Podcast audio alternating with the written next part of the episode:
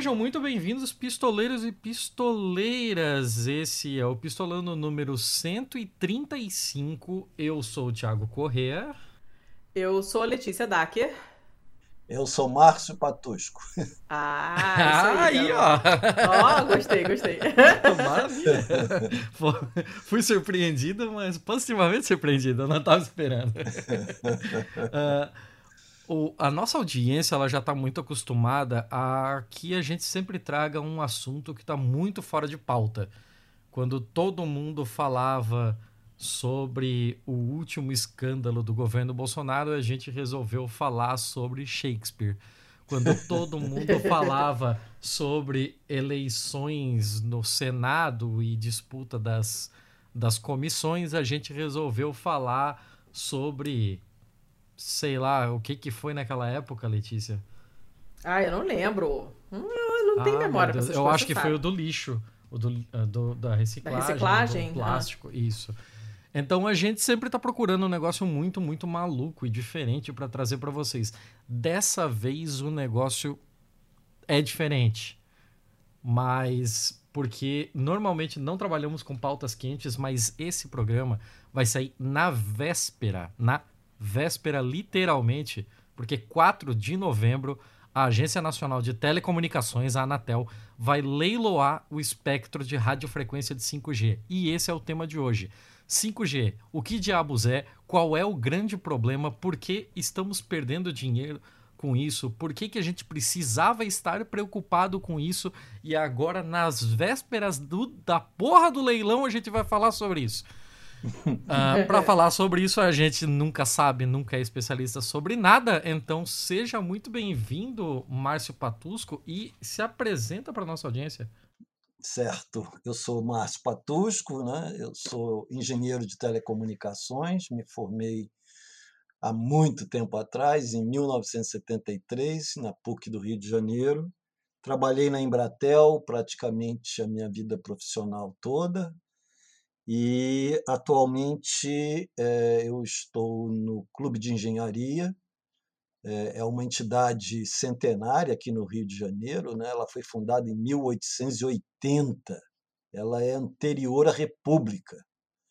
Então, ela Nossa. cuida de todas as áreas da engenharia, né? e, a, e é, a gente vem é, trabalhando junto com entidades da sociedade civil, entre elas a Coalizão Direitos na Rede, o Comitê Gestor de Internet, o Fundo eh, Fórum Nacional pela Democratização da Comunicação.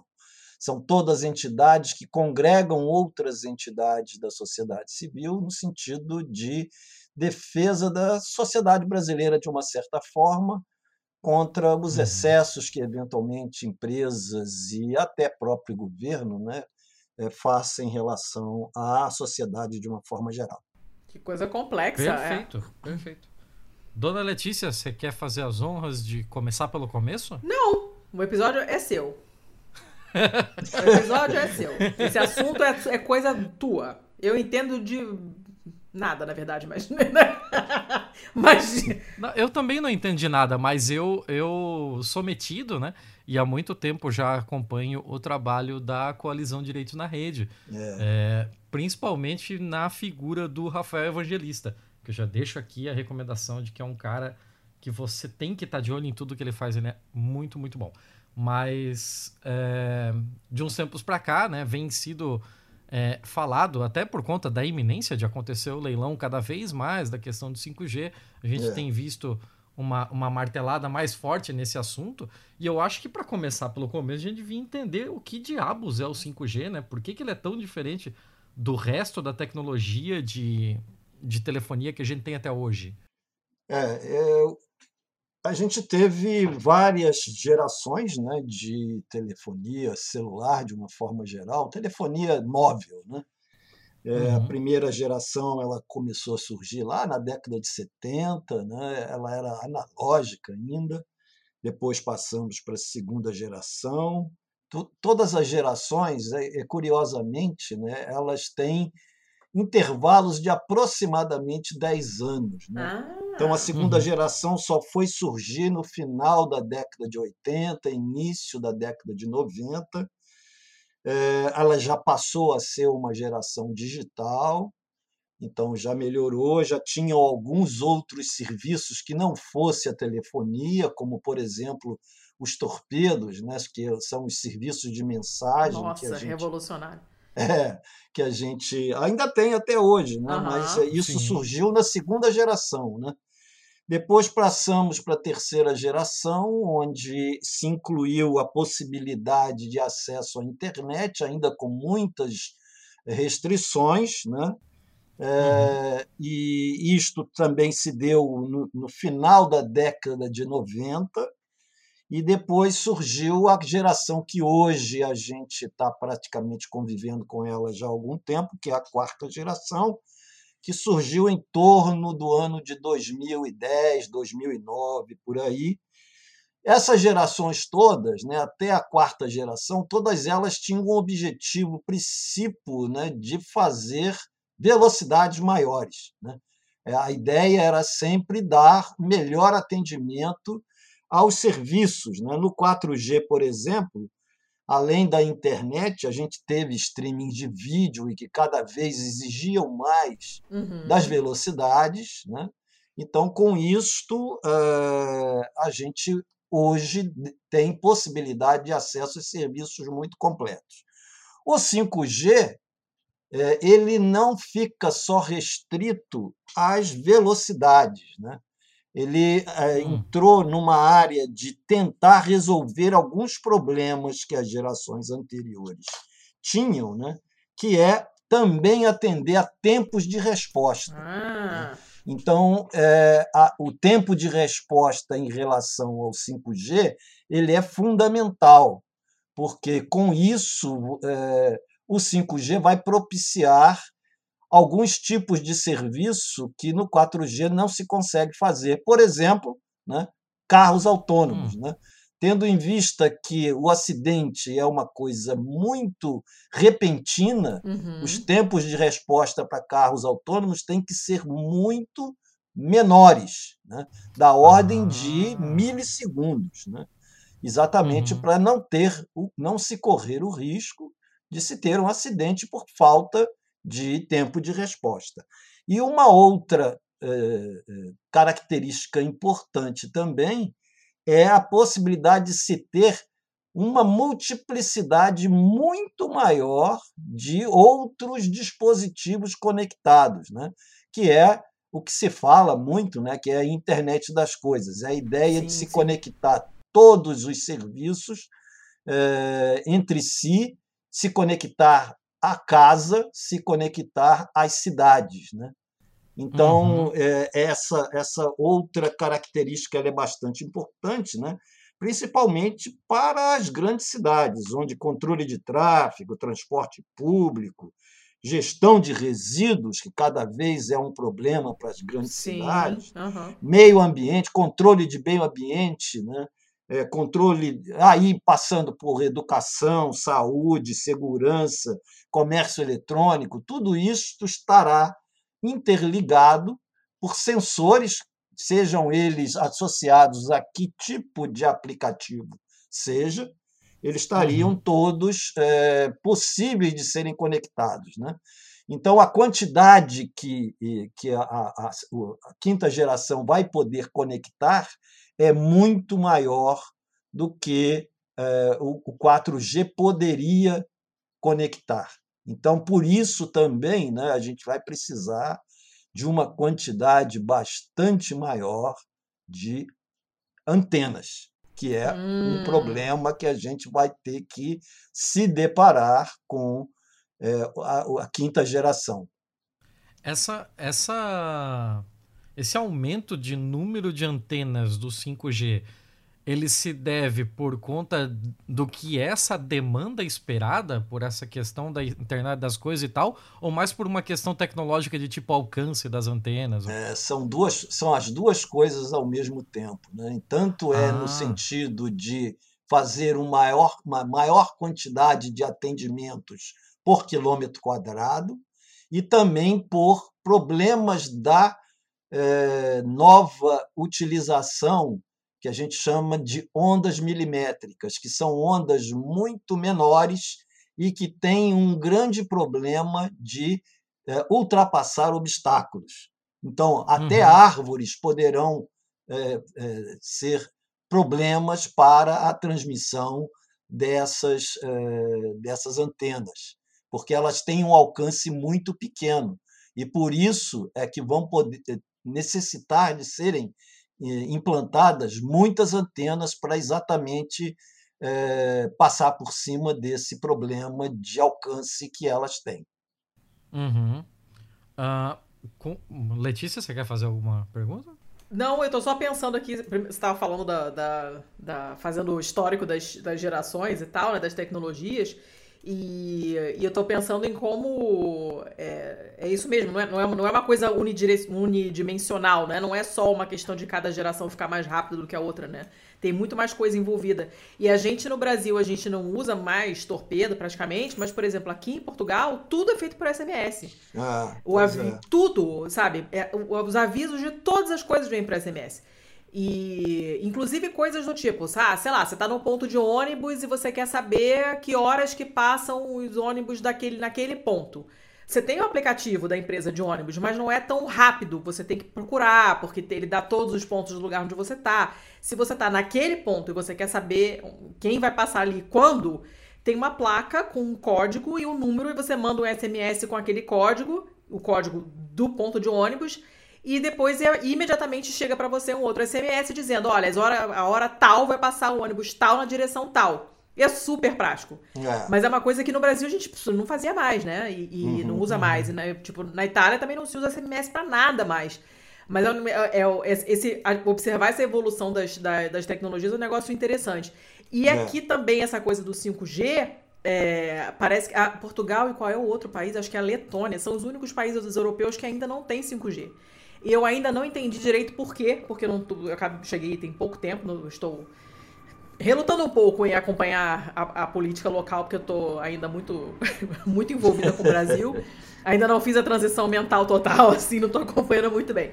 Mas assim, tem propaganda, mas ainda não tem o serviço.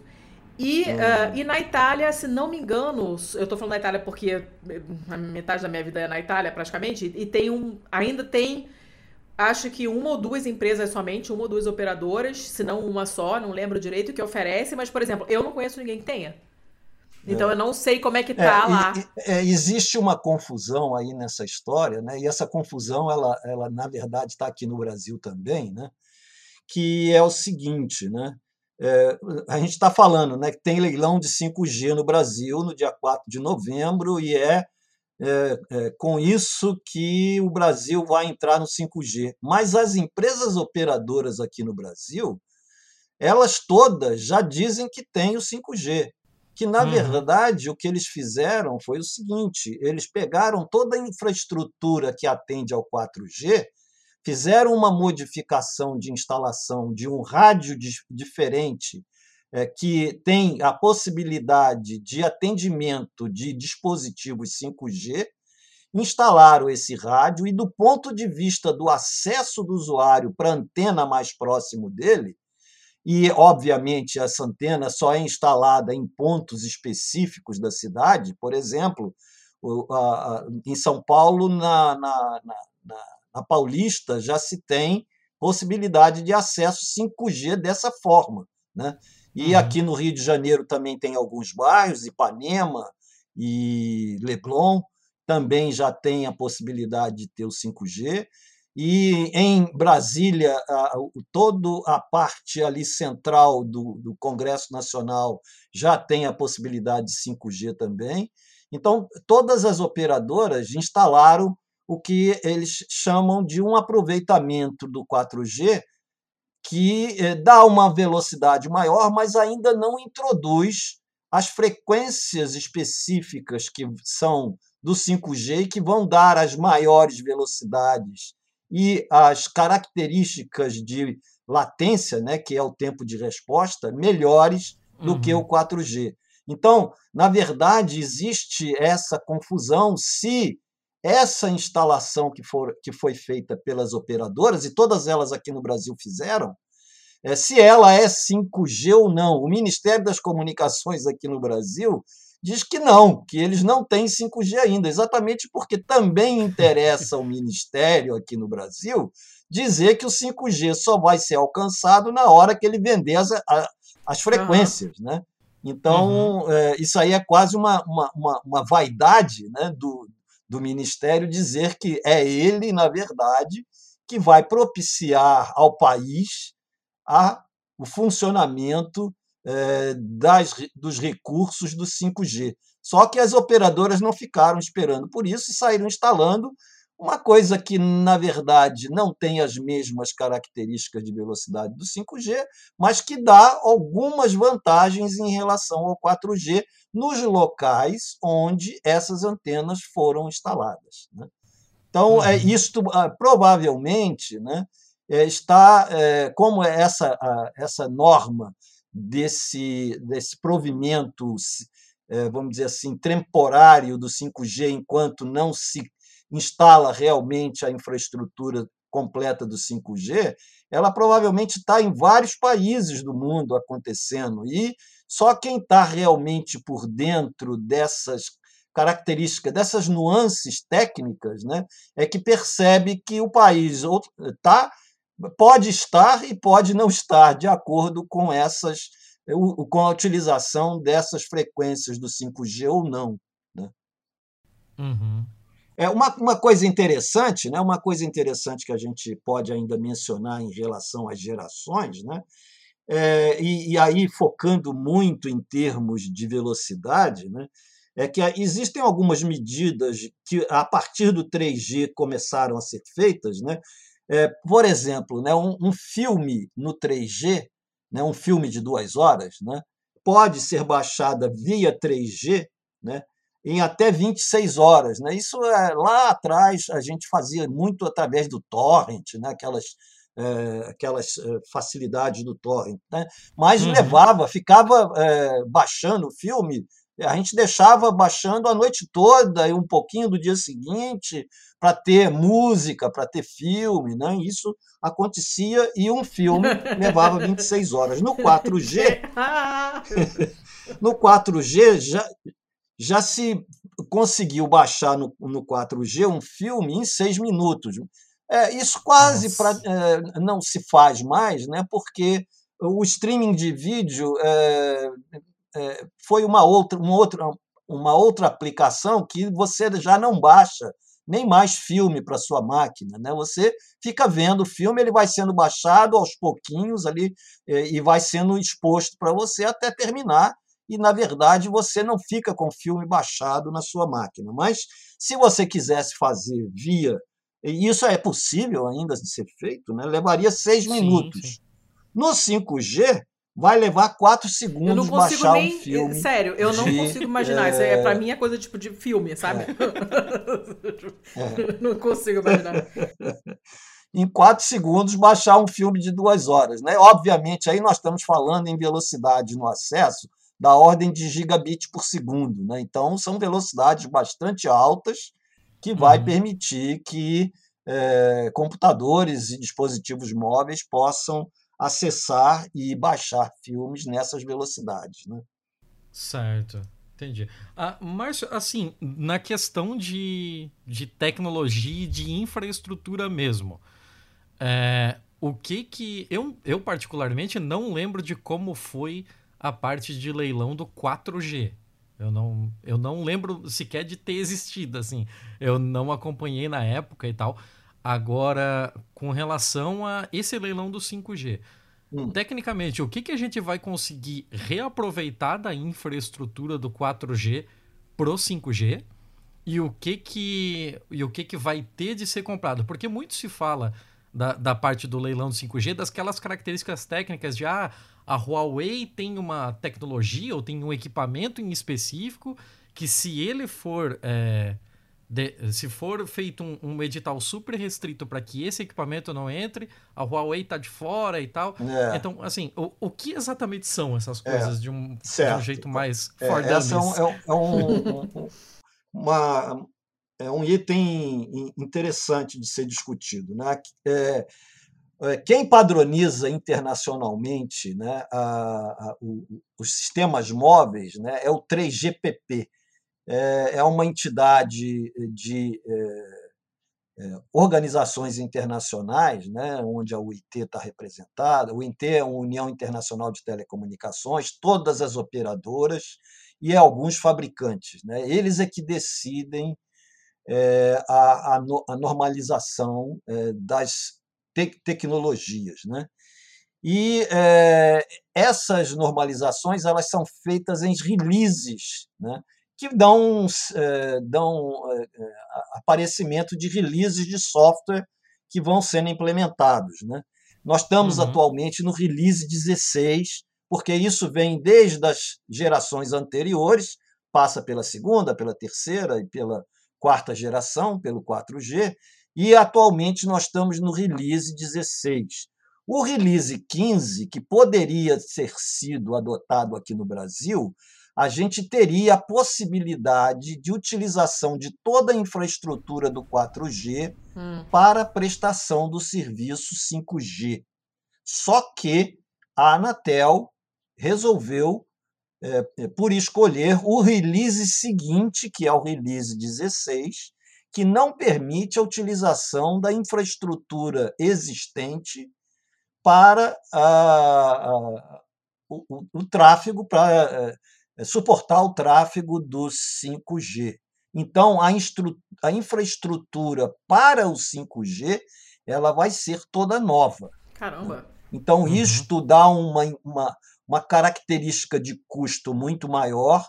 Então, por isso, as operadoras, de uma forma geral, elas eh, foram contra o, a, a, decisão da Anatel de utilizar o release 16, porque quem vai gastar o dinheiro são elas, são as operadoras. Né?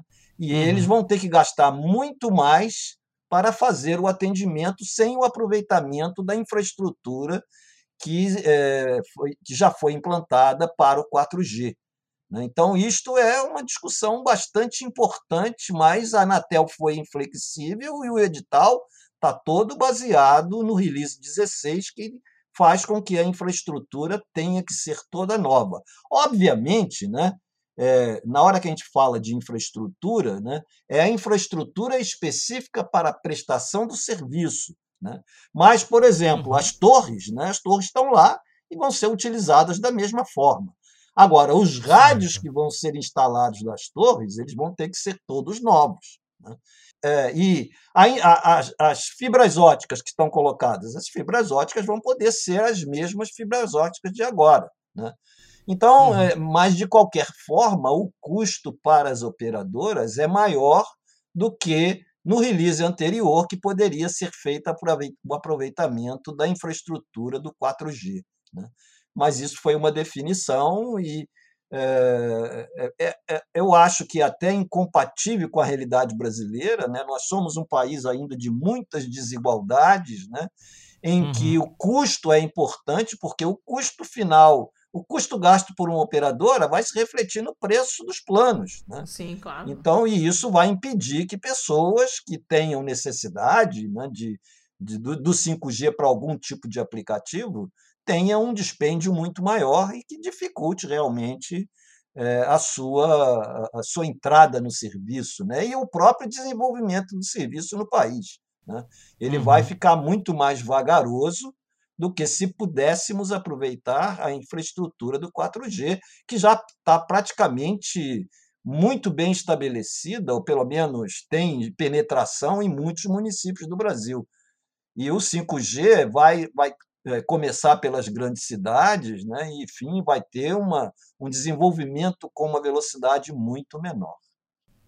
Uhum. E é essa questão do release 15 ou 16 que acaba tirando um determinado equipamento da Huawei da jogada? Ah, sim. Então, isso aí é o seguinte, né? porque é, isso influi, porque é, se fosse adotado o release 15, é, muito embora o release 15 tenha é, essa possibilidade de você utilizar os equipamentos existentes, né? ele, é, o release 15 ele não tem separação. Você teria obrigatoriamente, se você tivesse no 4G a infraestrutura de um determinado fabricante, você teria que implantar o 5G, desde que, aproveitando a, a, a, a infraestrutura do 4G, você teria que implantar a infraestrutura do mesmo fabricante. Então, uma forma de você quebrar essa ligação das operadoras com os fabricantes é você, obviamente, optar pelo release 16, que aí tudo é novo, então eh, praticamente as operadoras todas que lidavam com 4G estão com flexibilidade né, de utilizar é, a, qualquer tipo de fabricante, porque ela está instalando tudo novo. Né. Uhum. Né? Então, isto também é uma característica, é uma forma né, de alguma. De, de alguma é, essa decisão faz com que você retire a dependência dos fabricantes que já estão fornecendo equipamentos. E como a gente sabe, né, quem mais forneceu equipamentos no ambiente brasileiro foi a Huawei. Ah. Então, isto é uma forma, uma forma velada de você tirar a Huawei do fornecimento eh, para o 5G, né? já que todos os fabricantes vão sair do zero para fornecer equipamentos para o 5G.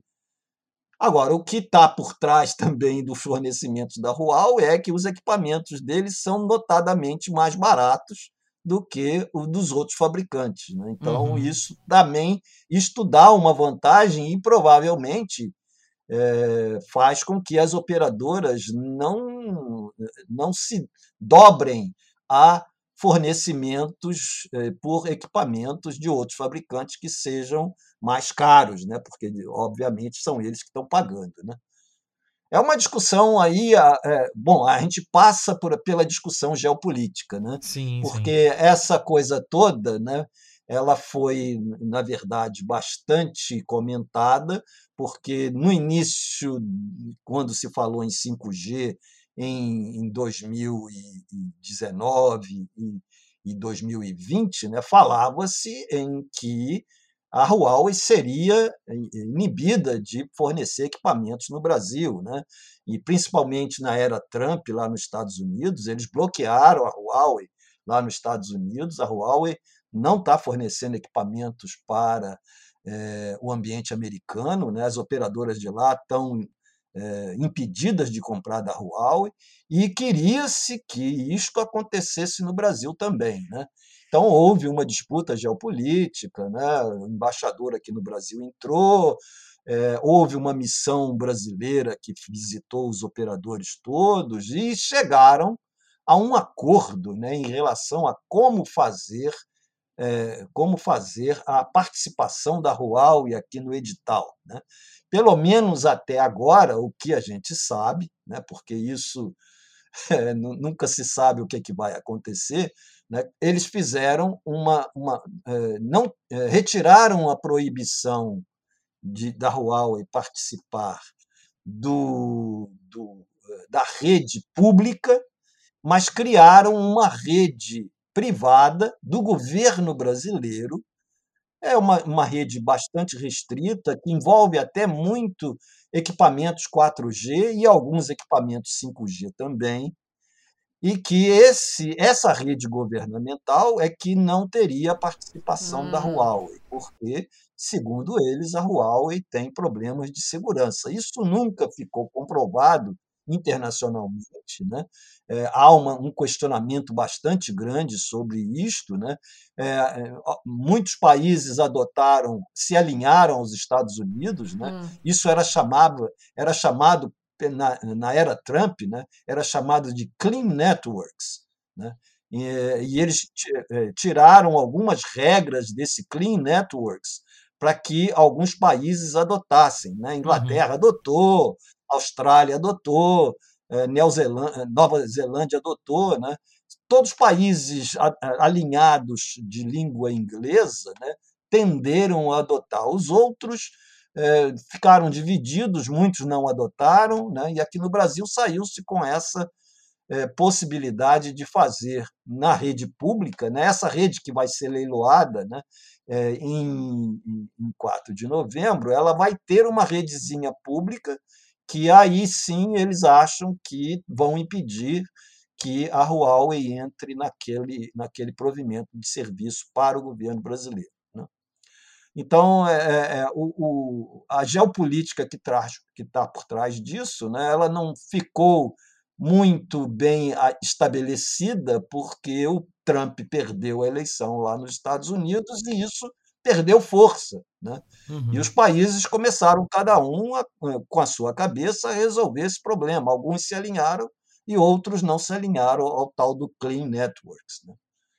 Então, é, essa disputa geopolítica, é, ela, na verdade, ela esbarra numa porção de problemas de é, fornecimento, né, porque o Brasil é grande parceiro comercial né, da, da China, é o uhum. maior, o nosso maior parceiro comercial é a China, né, e houve é, ameaças veladas né, de, dizendo que se o Brasil eh, restringir a participação da Huawei, podem haver reflexos de é, da China em relação a produtos brasileiros. Isto aconteceu com a Austrália.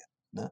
A Austrália teve sua é, cota de, de exportação para a China bastante diminuída no ano passado e nesse ano, exatamente porque ela baniu a Huawei e a China empreendeu mudanças e fez com que eh, as exportações australianas para a China diminuíssem muito. Isto aconteceu também na Suécia. A Suécia eh, se alinhou eh, aos Estados Unidos nesse banimento da Huawei. Né? A Huawei chegou a entrar na justiça lá na Suécia, né? paralisou uhum. o edital da, da Suécia durante algum tempo e depois disso eh, eles baniram a, Suécia, a Suprema Corte da Suécia baniu a Huawei, só que o que aconteceu é que a Ericsson viu as suas vendas para o, o, cenário chinês também diminuírem muito. Né? Ou seja, essas retaliações elas são do comércio eh, exterior. Né? Então, qualquer tipo de, eh, eh, de ação num, de um, num sentido pode haver uma reação no sentido contrário em relação a compras bilaterais. Né? Uhum. É, no caso da Suécia, é mais a parte da Ericsson, né? É, o problema é a Ericsson. A Ericsson viu que as vendas que ela normalmente fazia no ambiente chinês que é um ambiente monstruoso, né? é um, um, uma demanda monstruosa que existe na China, porque é, eles estão praticamente colocando o 5G no país inteiro. Né? E, é, a, e, a, e a Ericsson era uma participante importante no mercado chinês e viu, a partir do momento que eles baniram a Huawei lá, viu diminuir as suas as encomendas chinesas dos seus equipamentos no, lá na China.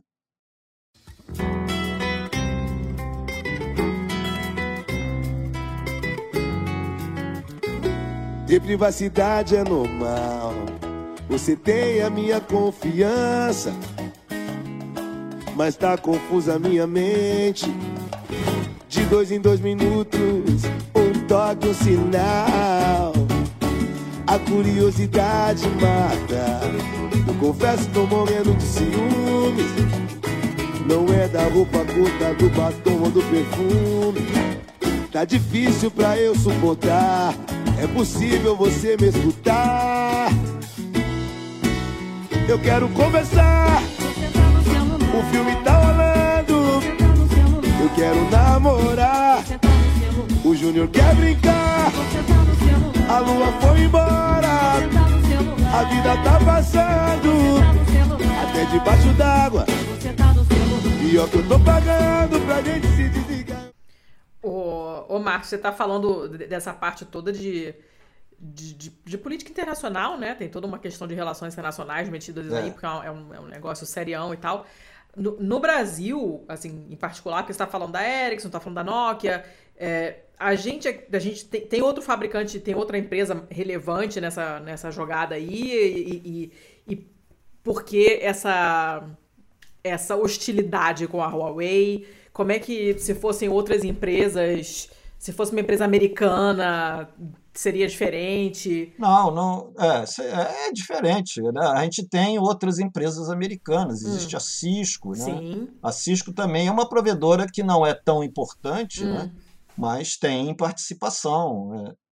Tem uma participação, eu tenho os números aqui, eu acho que cerca de 10% a Cisco tem, é, mas enfim, é, existem outros participantes sim que. É, o fato é o seguinte, né? O, o, interessante disso tudo, né, e que pouca, pouca gente se dá conta, né, é que a, a o Brasil, né, é, a rede brasileira de sistemas móveis é a quarta maior rede do mundo. Caraca! É, as pessoas não, não, não sabem dessa, dessa, dessa situação, né, uhum. né, mas o, a, a rede brasileira é a quarta do Eu mundo. Eu não tinha a, menor ideia perde. disso. É, pois é, a gente só perde em termos de tamanho, né, para os Estados Unidos, para a China e para o Japão. Japão. Ah, achei então, que fosse então, Índia. É, Olha. E então é, nós somos a quarta rede mundial. Logo depois da gente vem a rede russa, mas o Brasil é a quarta rede. Então a demanda brasileira de sistemas móveis é muito grande, é muito grande. Então é, por isso é importante é, aqui no, a, a Huawei aqui no Brasil né, tem, 40, tem na Claro tem 55%, na Vivo 65%, na TIM 45%, na Oi 60%, na Algar 50%. Caramba. Então é uma participação bastante grande. E é, Cisco tem 7% do mercado internacional, a ZTE, que é outra chinesa, tem 9%, a Ericsson tem 13%, a Nokia, Nokia 16% e a Huawei 28%. Essa é a é o market share uhum. é, dos fabricantes de equipamento em relação a é, fornecimentos internacionais. Né? Agora, o fato é o seguinte, né? É, a gente fala muito né, é, sobre essa implantação desse, desse edital. Né? Esse edital ele foi contestado. Né?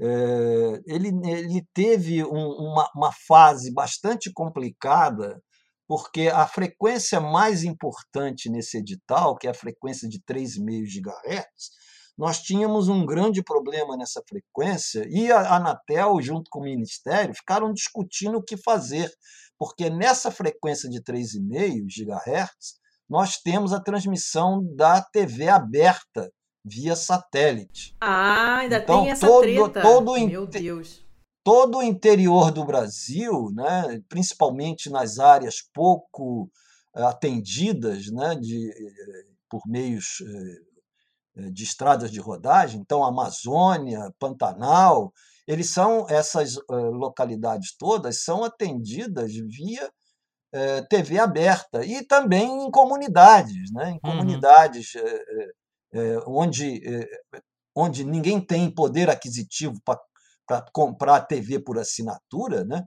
É, a TV aberta é que atende, são as parabólicas que uhum, o nego compra uhum. e, e, instala e não paga nada para receber aquele sinal de satélite. Né? Uhum. É, de satélite fixo também, porque em grandes cidades a, a, a transmissão é feita para uma antena que irradia uma, via, via satélite para uma antena e essa antena irradia para comunidades uh, periféricas, né, que a recebem via uh, as parabólicas. Né? Então, essa recepção via, de satélite é é, era feita na frequência de 3,5 GHz. Então, a frequência de 3,5 GHz, para ser utilizada para a telefonia móvel, teria que ser ou colocados filtros para separar as, as frequências uma da outra, é, é, seria é, frequências contíguas na, na faixa de 3,5, mas separadas por filtros.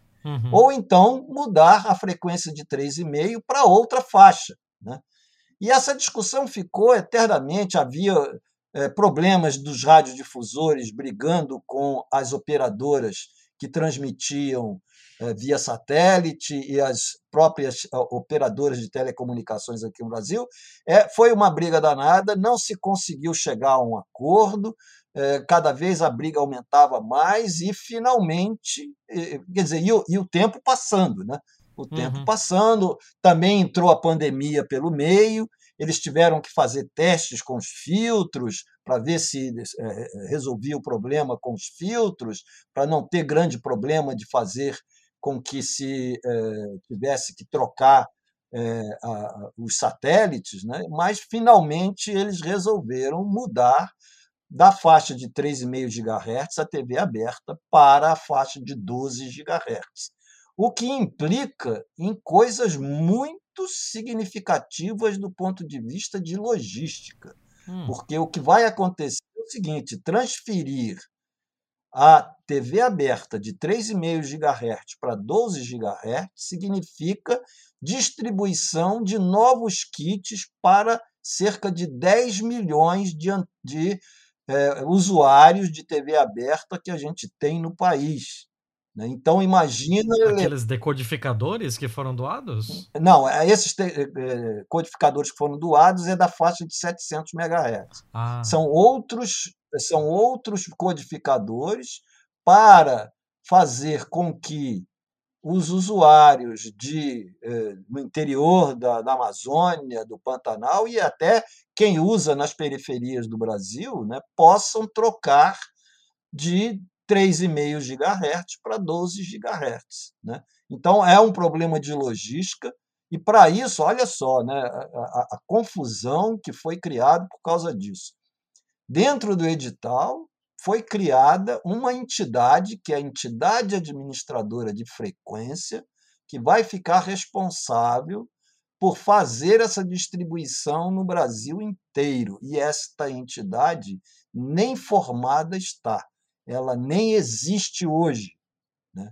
E vai ser eh, vai ter que implantar isso até meados do ano que vem, bah. na hora que for Então, isso é um problema. Né? O outro problema de logística que a, esse edital in, in, in, entrou né, é que o edital, no início, é, não abordava uma parte importante, né, que é, hoje a gente verificou com a pandemia né, que ela é, é, é, é muito, é essencial, na verdade, para o exercício do conhecimento, que são as escolas do Brasil, né? ah. né? escolas públicas no Brasil.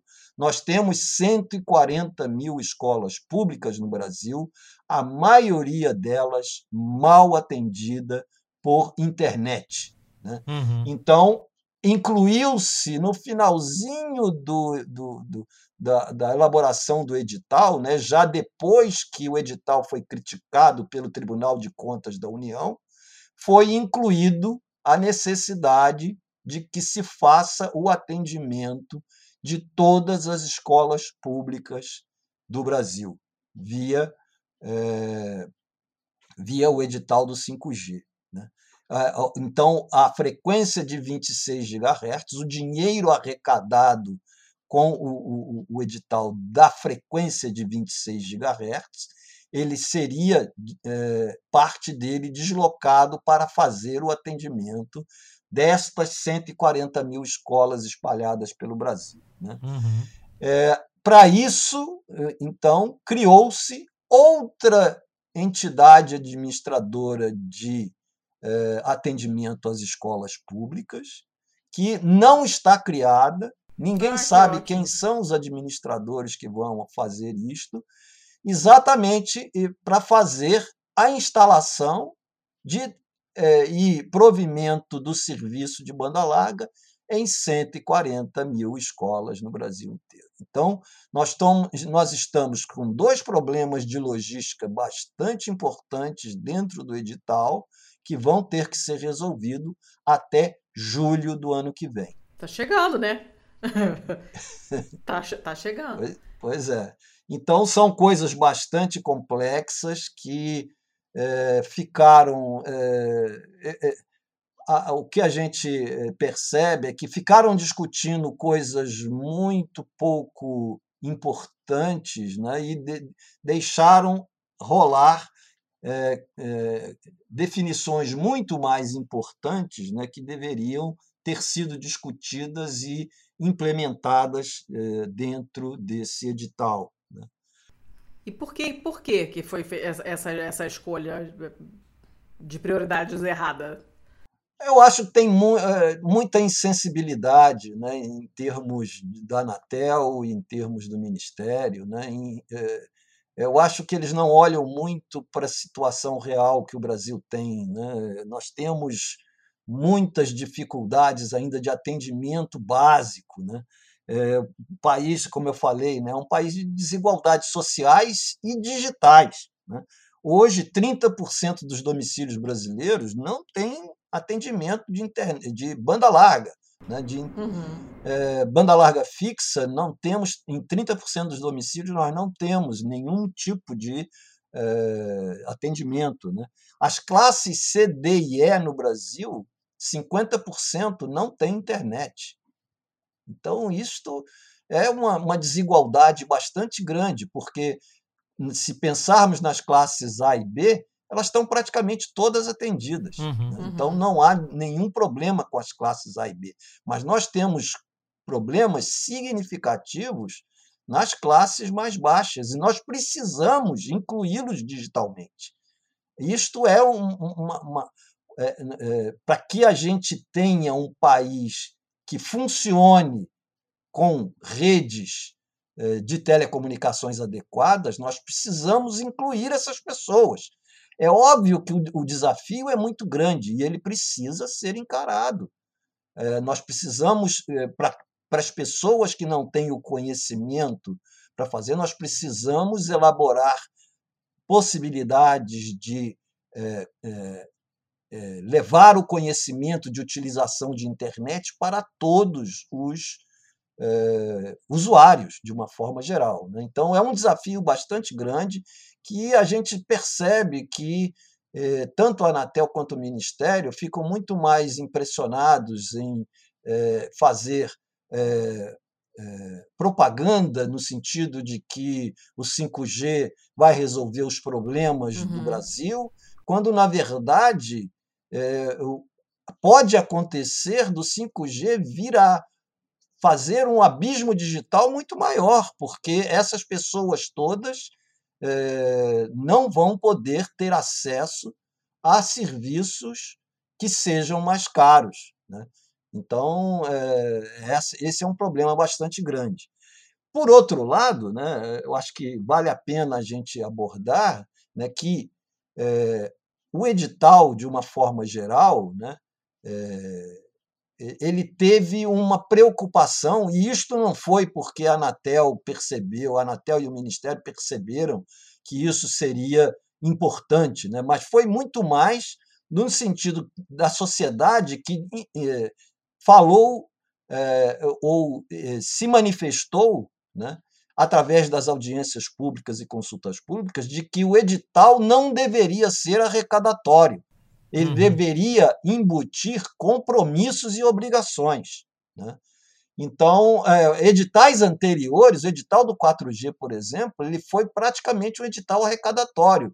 Na, na, naquela época, queria-se o máximo de dinheiro possível uhum.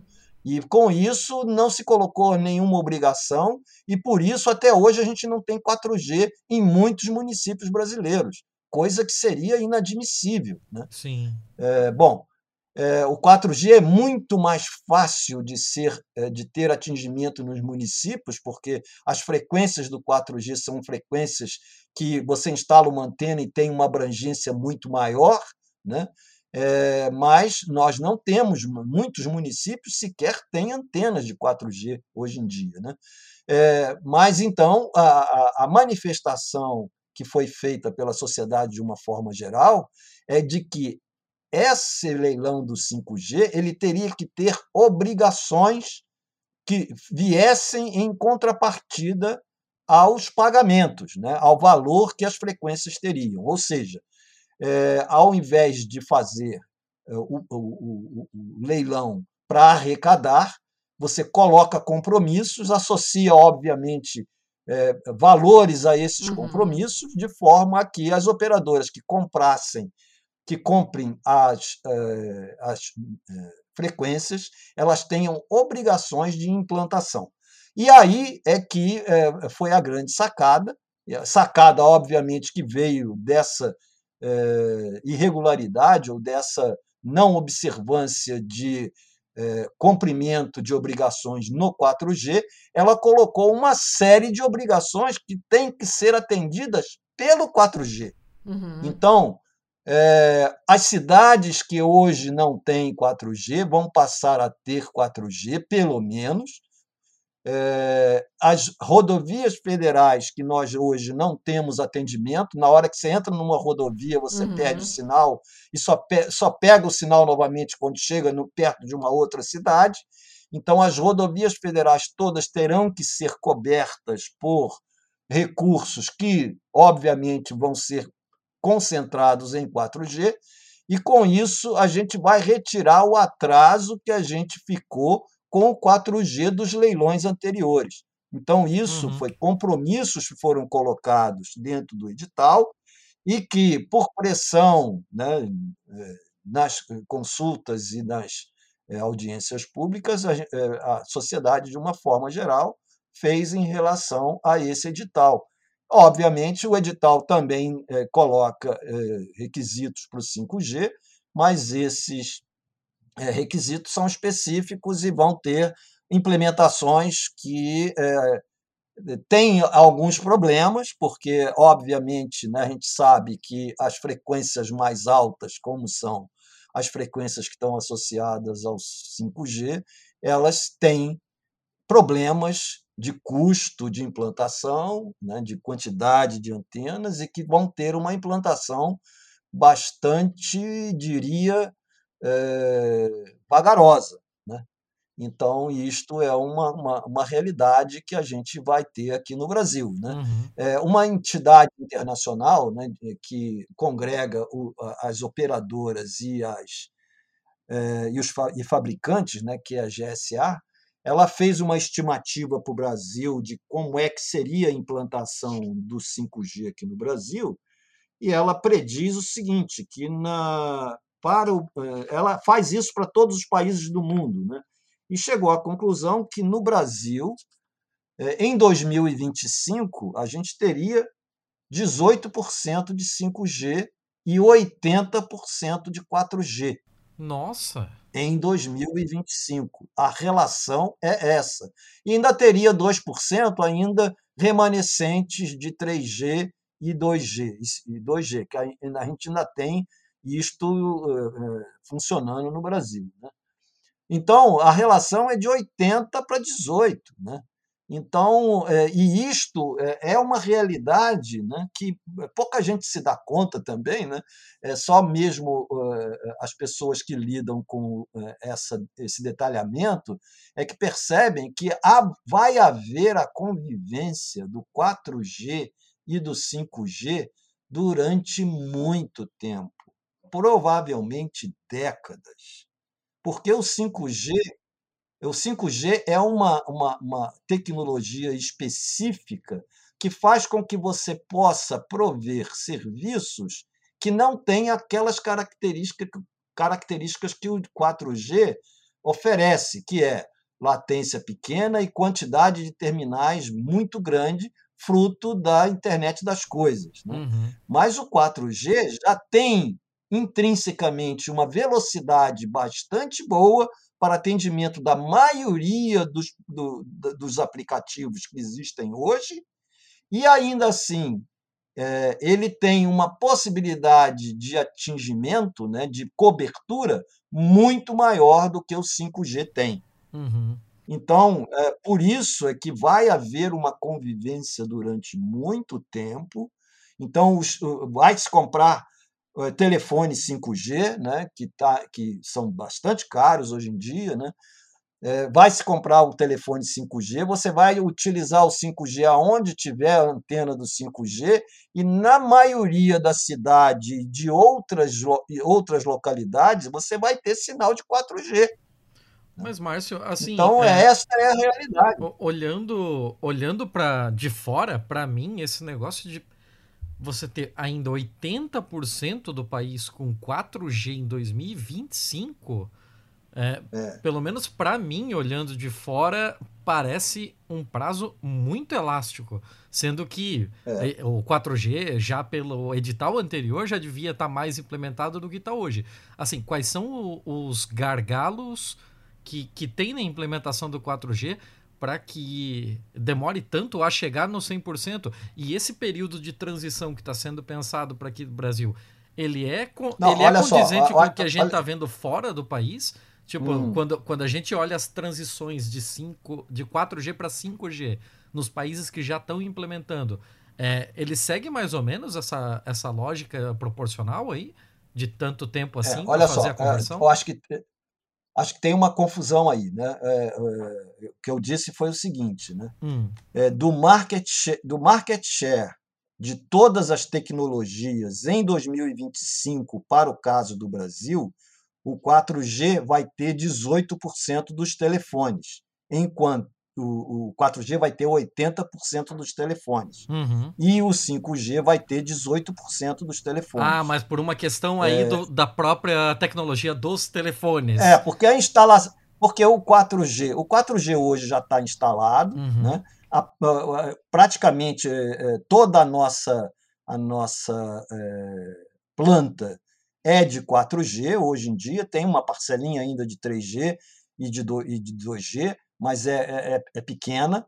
Hoje a gente tem praticamente, eh, eu diria que em termos de 4G hoje, a gente já deve ter mais de 80% instalado. Né? Uhum. Né? e mesmo com a entrada do, do, do 5G, o 5G vai ficar, é, que hoje é muito pequena, hoje o 5G não deve ter nem 1% dos terminais instalados, né? uhum. mesmo o 5G das operadoras atuais. Né? Então, é, vai chegar em 2025, vai crescendo, e nesse relatório da, da, da, GSA, que é uma empresa internacional, eles chegaram no Brasil que o Brasil teria, é, em termos de 5G, 18% de todo o parque de telefones instalados aqui no Brasil. Né? Caramba. E, os, e 80% ainda seriam de 4G. Uhum. Né? 80% ainda seriam de 4G. Mas assim, considerando que a gente tem é, aglomerações urbanas muito grandes, assim, como, considerando que você tem a cidade de São Paulo que é maior que a população de Portugal. Se você for pensar na, na questão de 20% da população brasileira com um telefone com 5G, ele não necessariamente vai condizer com 20% do território nacional coberto por 5G. É, já se pensa em alguma coisa, já se tem algum tipo de estimativa com relação à cobertura nacional? É, é, o que a, a, isso aí é difícil porque a gente não sabe quais são os planos das operadoras. Né? Então, uhum. o que a, a Anatel é, colocou como obrigação dentro do edital é, são a, atingimentos é, por quantidade de habitantes. De, é, o atingimento é o seguinte: é, é uma quantidade de antenas por um, um, um é, dividido por quantidade de habitantes. Então, e aí separa isso em anos de 2022 até 2029, uhum. e separando, inclusive, é, por, é, por capital. É, a intenção da Anatel é estabelecer a obrigação em termos das cidades capitais do Brasil. Então, a implantação seria, vamos dizer, da capital para o interior. Né? E tem obrigações de quantidade de terminais é, é, por quantidade de habitantes. Essa é a obrigação que existe. Então, isso é, a gente não sabe. É, o que a Inatel fala, é, fala é, no mínimo, precisa de tantas antenas por, digamos, 30 mil habitantes. Né? essa é a forma de implantação. Né? Então, por exemplo, né, é, a primeira implantação obrigatória que a Anatel coloca é no dia 31 de julho de 2022. Vai ter que, nas capitais e no Distrito Federal, ter pelo menos uma herb por cada 100 mil habitantes, em todas as capitais e Distrito Federal. Tá? Uhum. Então, essa é a primeira obrigação que as operadoras vão ter que cumprir. Agora, eh, isso é o mínimo. As, as operadoras podem é, fazer isto de outra forma, desde que o mínimo seja atingido. Então, é, esse, essa quantidade de, de antenas por, 100, por quantidade de habitantes ela é muito pequena. Então a gente provavelmente a gente vai ter uma, uma, uma um parque instalado né, de, de, de 5G crescendo muito vagarosamente em função também é, da tecnologia, né? que a tecnologia é muito mais voltada para aplicações empresariais do que para aplicações para o público em geral. Né? É, o fato é o seguinte, né? isto é uma observação bastante importante que está sendo feita em vários ambientes onde o 5G já vem eh, sendo implantado, tipo Coreia, que foi a primeira, o primeiro país que implantou o 5G eh, com as frequências adotadas né, para o 5G. Uhum. A Coreia, na Coreia, o que está acontecendo lá é uma reclamação bastante grande em termos dos usuários, dos usuário comum, né, o usuário que usa o telefone, porque ele comprou um telefone diferente, que custou mais caro do que o telefone que ele tinha. Ele é, a, a, adotou o discurso das operadoras de que ele deveria trocar aquele telefone por um telefone melhor. E ele pagou mais pelo telefone, trocou o plano para ter 5G e ele não teve nenhum aplicativo que, na verdade, o satisfizesse em termos de eh, serviços novos. Hum, né? Essa é uma reclamação bastante grande que está havendo eh, nos ambientes. A Ericsson fez uma pesquisa recente né, de que praticamente nos locais onde se instalou o 5G, houve é, uma expectativa muito grande, né, porque todo mundo fala nessa nova tecnologia, que ela vai. Só que as aplicações que, que, é, é, que seriam que se inseririam aquelas necessidades de menor tempo de resposta e de maior quantidade de, é, de sensores e de internet das coisas, cidades inteligentes, isto não vem aparecendo na mesma velocidade. Então, há uma reclamação bastante grande de que a tecnologia apareceu, mas não existem ainda aplicações é, que justifiquem uhum. é, preços mais altos de planos e compra de um equipamento, de um dispositivo, de um telefone que, que dê atendimento àquela nova tecnologia. Né? Engraçado, é parecido com o que a gente ouvia no começo da TV digital, né? Porque no começo da TV digital eu lembro que é, tinha muita promessa de que talvez a TV até inclusive deixasse de ser um, um negócio é, de mão única, né? Que você pudesse ter é, enquetes. É, tinha o Ginga, né? Tinha o Ginga. então, toda a possibilidade de haver é, escolha de, equipa de, de roupa, de, de dentro de uma novela. É, de coisa né? interativa. Então, não... De você ver algo é, na novela, é o brinco que a atriz estava usando. É, você vai para o é, marketplace. Exatamente. Nossa. Exatamente. É. Lembro muito é. disso. Então, o, o, o que está acontecendo é o seguinte, né? O, o, a desculpa né, que se, se, se coloca em relação a isso né, é que o 5G ele está na infância da sua tecnologia. Né? O que, é, o que a gente observa dentro das, das, eh, das gerações é que elas levam 10 anos. E o 5G é uma geração que a gente pode dizer que começou em 2018. Então, ela vai, na verdade, durar uns tipo uns 10 anos. Eu acho que vai durar até mais. É, e ela está na sua infância. Né? Então, isso aconteceu com o 4G. O 4G, no início, né, ele era uma, uma, uma, uma uma geração de maior velocidade. Então, é, em cima dessa maior velocidade, uhum. é que aí entraram alguns aplicativos importantes, né? streaming de vídeo, por exemplo, né? que fez com que explodisse o 4G em relação a vídeo. Né? Então, tudo agora é streaming de vídeo, né? aplicativos como o YouTube né? e Netflix, tudo isso fez com que é, o 4G realmente explodisse. E isso aconteceu nas outras, nas, nas uhum. gerações anteriores. A, a, a, terceira geração também teve a internet, né? Os primórdios da internet começou na terceira geração, onde se começou a poder é, fazer acesso à internet, e-mails. Né? O e-mail também é um, é um aplicativo de terceira geração. Né? Então, toda geração tem o que a gente chama né, de killer application, né, do inglês. Né?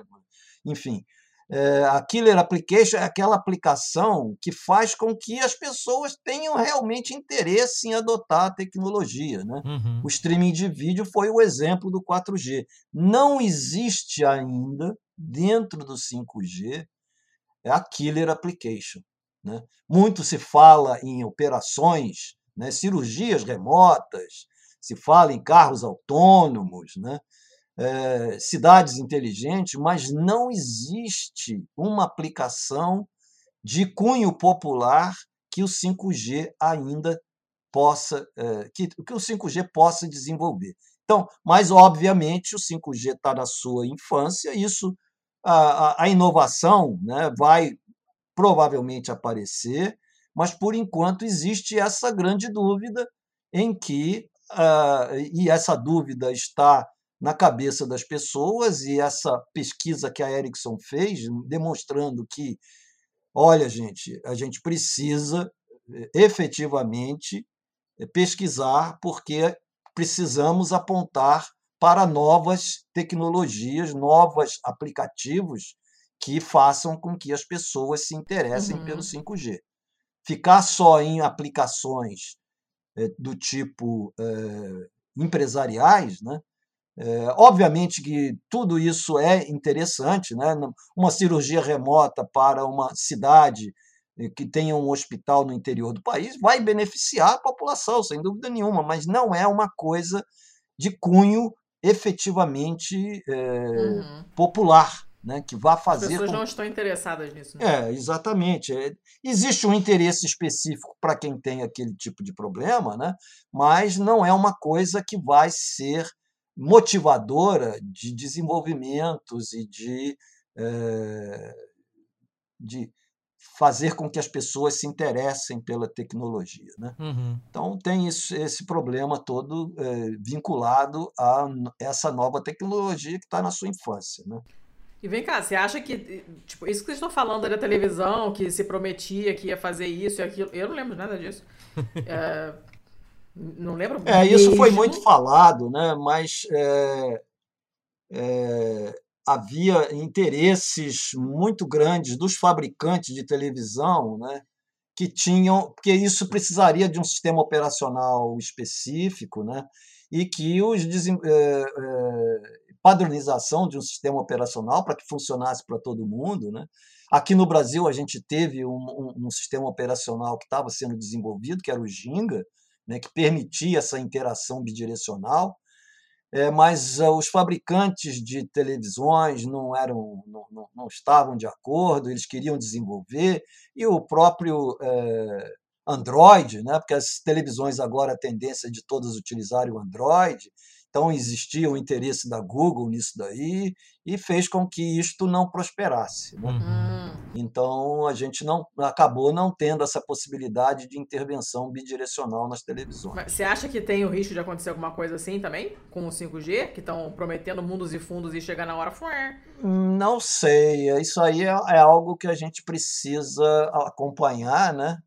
É, eu acho que o que vai acontecer é que provavelmente é, as pessoas, as startups né, vão, ser, eh, vão ser muito. É, é, vão partir para isso muito animadas e eu acho que vai aparecer algum tipo de aplicativo que vai determinar um interesse grande pelo, pelo 5G. Hum. É, o fato é o seguinte, né? É, existem também alguns relatórios, mesmo nos locais aonde a gente tem é, essa reação é, contrária dos, dos, é, dos que vêm participando das, dessa tecnologia, né? ao mesmo tempo, eles também mostram que, em alguns aplicativos, eles de, demonstram interesse. Então, na Coreia, e aí, mas aí é muito, é muito ligado a,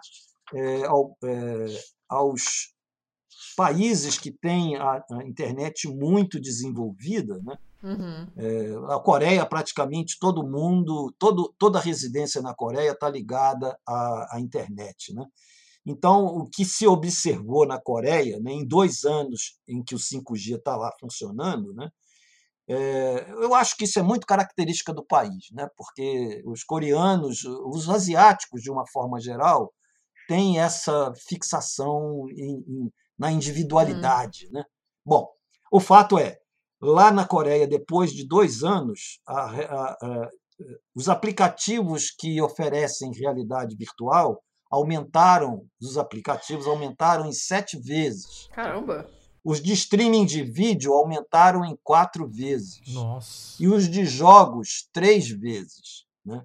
E eles estão reclamando. Né? Ele, quer dizer, apesar desta característica de que é, a, a, a, a, utilização de aplicativos lá aumentou com o 5G, apesar disso, é, nesse, fora desses nichos né, de aplicativos bastante restritos à realidade virtual, a streaming de vídeo e a jogos, fora dessa, dessa, desses nichos, né, eles têm problemas muito grandes, porque eles, a, a sociedade é, tem demonstrado que não está satisfeita com uh, o 5G de uma forma geral.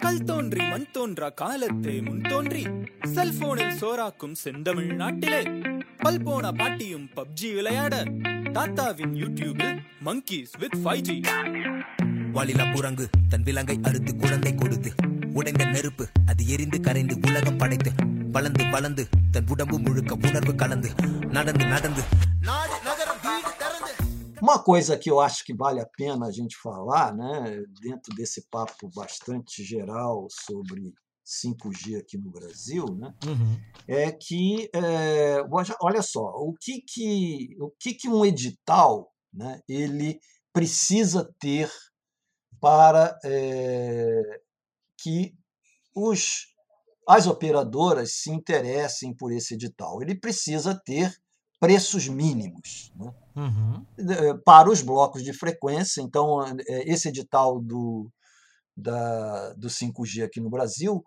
especificamente para o 5G, ele tem duas frequências. Uma é de 3,5 GHz e a outra é a de 26 GHz. É, esse edital foi preparado pela Anatel depois de muito tempo de espera. Né? Esse edital ficou pronto em, em fevereiro desse ano né? e foi entregue para o Tribunal de Contas da União. Ah, Por que, que foi para o Tribunal de Contas? É. Por que, que foi levado para o Tribunal de Contas da União? Né? Porque os preços mínimos é um, um, uma coisa que precisa ser fiscalizada. Né? Não é a, Anatel que vai determinar que é o preço mínimo. Ela pode até dar indicações que ela ache que devam ser adotadas, mas quem tem que estabelecer isto é o Tribunal de Contas da União. Pelo menos verificar se aquela aquele preço mínimo que a Anatel está sugerindo se está adequado. Né?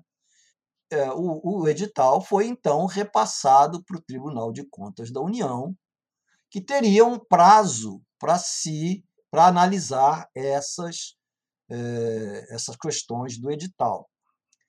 É, normalmente, quando se faz essa passagem para o Tribunal de Contas da União, existe um prazo estabelecido para o tribunal poder se manifestar. No entanto, né, por pressões bastante grandes que o Ministério das Comunicações né, fez em cima do, do Tribunal de Contas da União, eles queriam que o Tribunal de Contas é, é, cortasse os prazos, porque havia uma necessidade, segundo o Ministério, de se colocar esse edital ainda no primeiro semestre de 2022, de 2021. Obviamente, para que, é, quer dizer, o Ministério com interesse em que tivéssemos hum. mais rápido possível esse edital na rua. Né? É, enfim, tem aí interesses políticos, né? obviamente. Né? Óbvio que esse edital pode ser propagandeado dentro de uma, um espectro de é, eleições de 2022. Né? Então, houve então essa pressão do tribunal, é, em cima do Tribunal de Contas da União de que ele fizesse esta é, análise um pouco mais rapidamente. Né? Ao mesmo tempo, né, é, o Ministério das Comunicações convocou o Tribunal de Contas da União para uma ida a Ericsson, a Nokia e a Huawei, que uhum. são os fabricantes. Né? E foram juntos, né? o Ministério, junto com o Tribunal de Contas da União, em uma viagem exatamente para verificar o que, que, são os equipamentos, quais são as questões envolvidas. Né?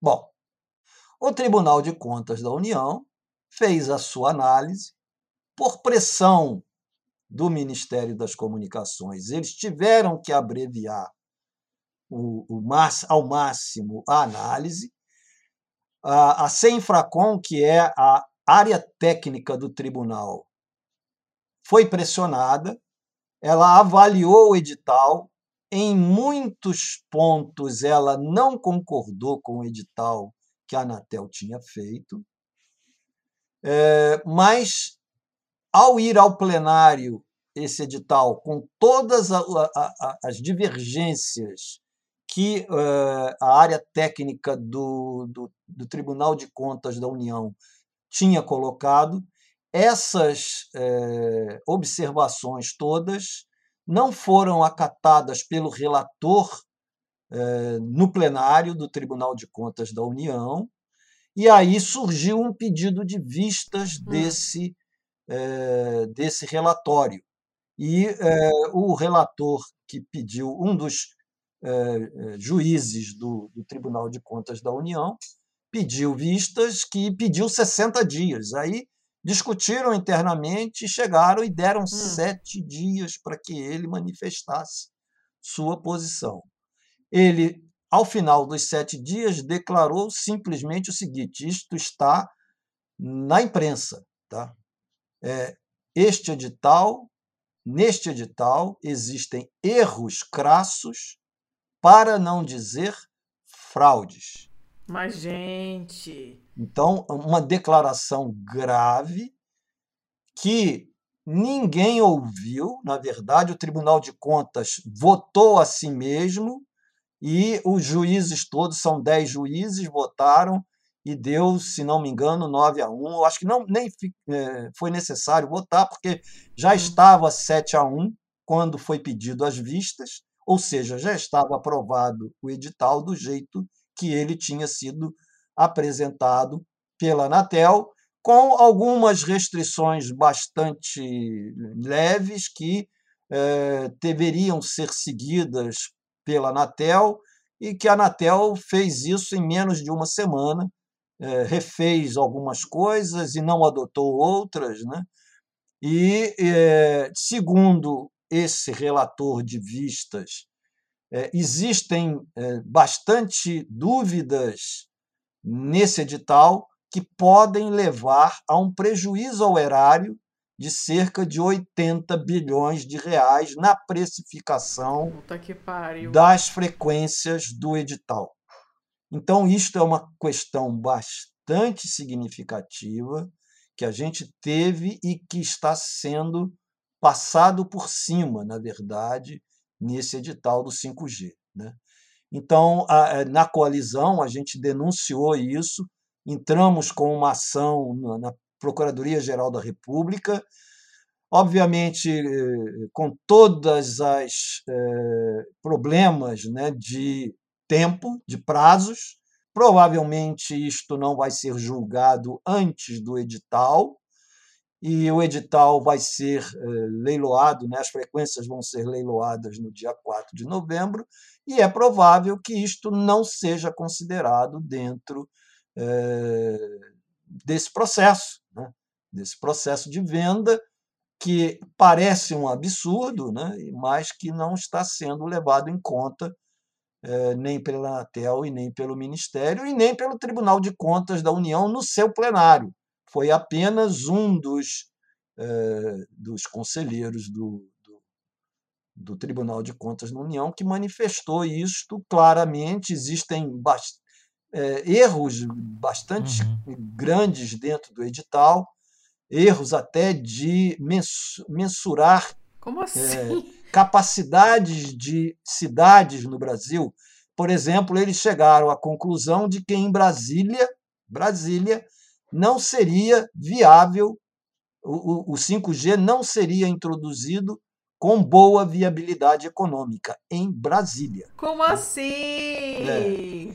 Então, é, é, e, e não, são, não é só Brasília, não. Tinha várias cidades grandes, capitais de estado, em que eles chegaram à conclusão de que não teria viabilidade econômica. Né? Então, são absurdos bastante grandes que foram evidenciados por, pelo, pelo uh, juiz de, de, de vistas do processo, e que não foram levadas em conta dentro desse processo. Então, isso motivou a coalizão a entrar com coalizão Direitos na Rede a entrar com uma ação civil pública né, na Procuradoria-Geral da República, mas é, tem uma advogada da, da coalizão que exatamente bastante ativa nesse processo, que é a Flávia Lefebvre, e ela é, fez a, a, a, o processo e ele está em julgamento, mas com, com as datas que estão se avizinhando, provavelmente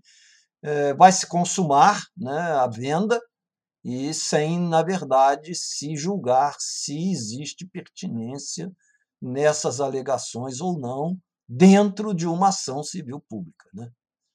Então, isso acho que é uma, uma coisa bastante importante de ser dita dentro desse dessa questão do 5G, né? porque é, é uma mácula que vai ficar. É, o fato é o seguinte: né? É, por causa de uma brevidade na implantação, a sociedade vai ter que amargar, provavelmente durante décadas, uma implantação de um serviço que é, poderia ter sido feita de outra forma, mais econômica e com uma é, melhor adequação. Né? É, dentro dessas alegações todas, né, e, e eu fui um dos que brigou muito por essa uhum. modificação do edital, né, principalmente nas questões da frequ... das frequências. Né? É, no mundo inteiro, né, a gente viu editais de Estados Unidos, de França, de Coreia, todo mundo leiloou frequências de forma muito pequena no início. Por quê? Porque ninguém sabe quanto uma frequência dessa custa.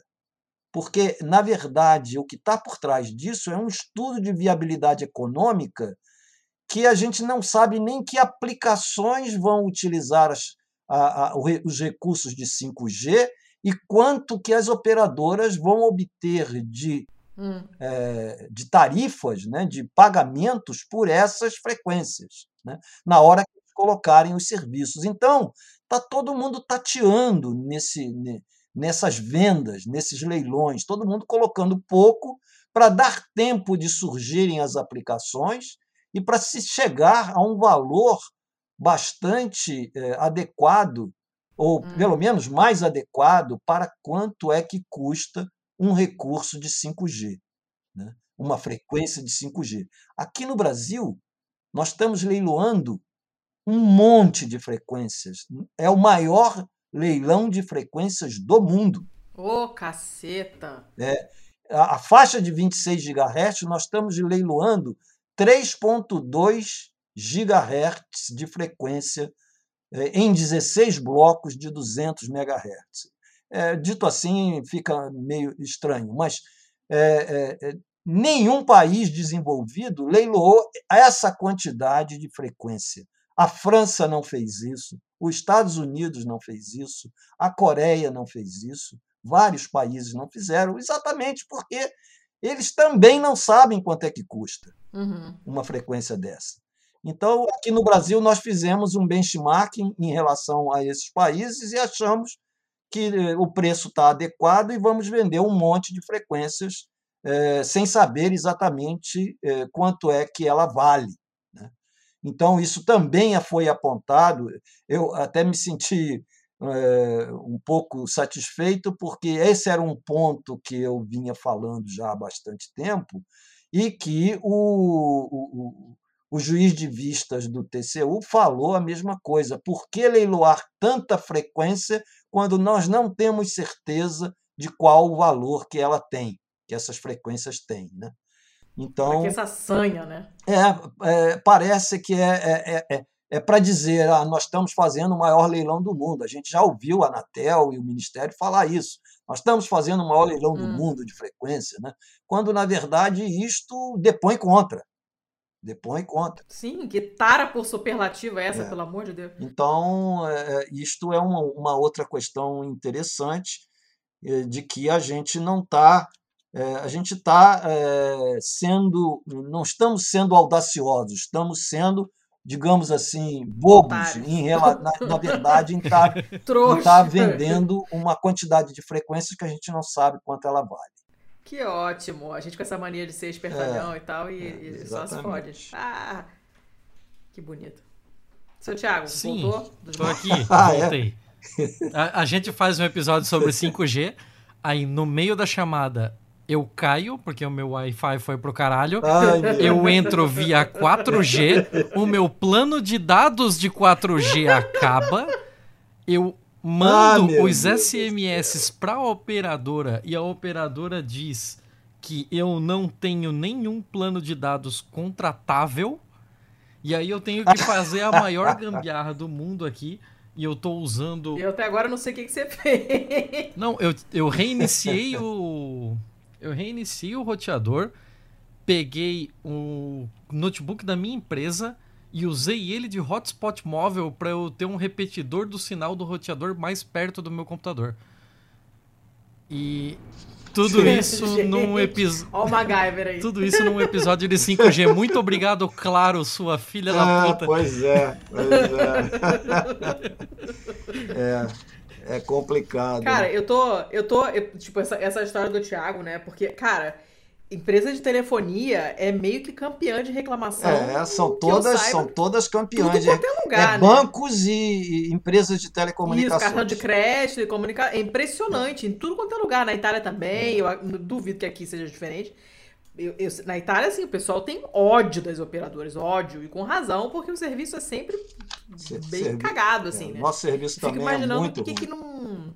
Pois é, eu fico imaginando como é que não vai ficar o, volume de reclamações de problemas que a gente não vai ter no Brasil também.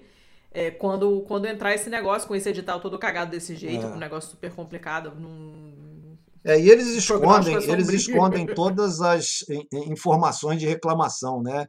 Começam a colocar inteligência artificial nos, nos respondedores, né? E às você vezes você não, não, consegue nem chegar uhum. ao final da sua reclamação, porque você vai num labirinto total para chegar, às vezes, num local onde você não quer.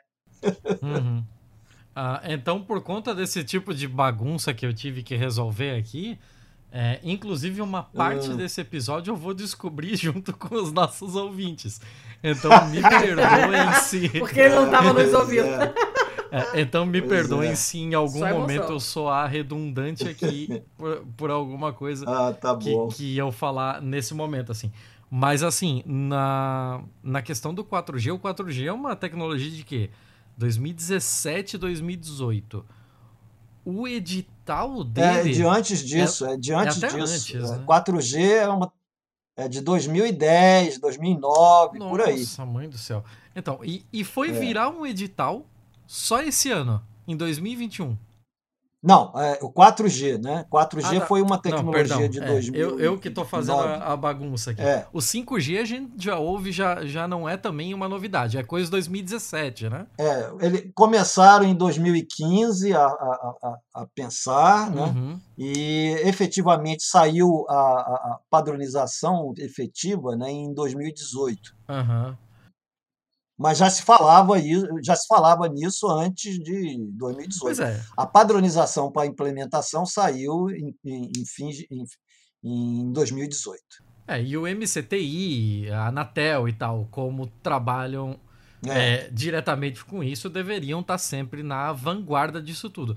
Por que diabos o edital saiu só em 2021? Porque, assim, boa parte desse, é, desse negócio de ter saído a toque de caixa no Tribunal de Contas, né? É por conta do prazo é. também com que chegaram as coisas, né? Exatamente. É. Não, eu falei um pouco disso né, na hora do, do da, da, discussão do 3,5 GHz. Né? Uhum. Ficaram discutindo o tempo todo é, qual era a melhor solução para o 3,5 GHz. Era botar filtro ou passar uh, o 3,5 para outra faixa de 12 GB. E isso levou uma eternidade, né? porque exatamente mexia com dois grupos grandes, que são os grupos das teles brasileiras, né, das empresas de telecomunicações, a Oi, a Viva, claro, né, uhum. e é, os radiodifusores, que os radiodifusores é que são os que difundem o, o, o sinal de satélite para atingimento do, do, da TV aberta. Né? Então, mexia com dois grandes grupos e cada um tinha os seus interesses e as suas intenções. Uhum. Então ficaram discutindo isso durante muito tempo. Bom, isso é uma coisa, né? É, outras coisas são. É, isso passa por consulta pública, né? E, e, por aí vai. É um processo que deveria ter começado muito antes. Uh, nesse meio tempo, olha o que, que acontece: o Ministério das Comunicações acaba. Uhum. Ah, ainda teve isso é, o Ministério das Comunicações acabou durante um período, né? assumiu uma pessoa que não tinha o menor é, trato da área de telecomunicações. Algumas pessoas que eram do Ministério das Comunicações foram para outros locais, por exemplo, para o Ministério da Economia. Hoje a gente tem no Ministério da Economia pessoas que eram do antigo Ministério das Comunicações.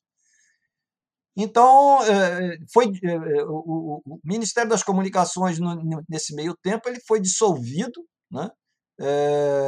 Na verdade, quem começou a cuidar foi o da Ciência e Tecnologia. Depois houve novamente a criação do Ministério das Comunicações. Uhum. Né? entrou um ministro radiodifusor, né? que é de família de radiodifusores lá no Rio Grande do Norte, uhum. né? é, ainda por cima, né, é, é, sogro do Silvio Santos. Né? genro, né? Então, genro, é, genro do Silvio Santos, né? Então, tudo isso é, são ingredientes desse tipo de é, decisões que a gente vai adiando, né? E que, na hora que resolve acertar, na verdade, erra. Né? Sim, sim. Se eu não me engano, antes era o Gilberto Kassab, né? Antes do, do desmanche do. É, Gilberto é, Kassab, teve, na época da Dilma, teve também vários. É, o André Figueiredo, uhum. teve, enfim. É. E, e, assim, é, pelo, pelas consultas públicas que, que ocorreram para dar um, aparar algumas arestas desse edital, é, em várias delas, tá, a Coalizão de Direitos na Rede, ó, as outras entidades da, vinculadas né, à sociedade civil puderam participar e, e fazer as suas sugestões, fazer os seus apontamentos com relação é. ao edital. Tem alguma coisa assim que você se lembre que, nossa, poderia ter sido muito pior e a gente se safou porque uh, as entidades da sociedade civil foram lá e, e abriram um berreiro? É, uma delas é isso, né? É que o edital não fosse um edital arrecadatório como foi o do 4G. Uhum. Né? Porque isso a gente já sabia por experiência que edital arrecadatório não leva a compromissos, e aí as operadoras. É, é, o serviço móvel pessoal no Brasil, a SMP, ele é um serviço em regime privado. Sendo assim, ele é, dá a, a quem presta o serviço a possibilidade de fazer a implantação do jeito que ele bem entende. Então, se é economicamente viável para ele, é, se não é economicamente viável para ele instalar algo numa cidade é, qualquer, ele não vai lá e, e, colocar o coisa, porque o serviço é privado. Né? Então, a, qual é a forma que existe? Né? É, quando o serviço é público, você pode fazer um, um, uma, uma uma forma de se ter uma universalização do serviço. Faz parte do serviço público ter um plano de universalização do serviço. No serviço privado não tem, porque é, fica a critério da operadora a fazer a implantação da maneira que ela achar melhor economicamente para ela. Né?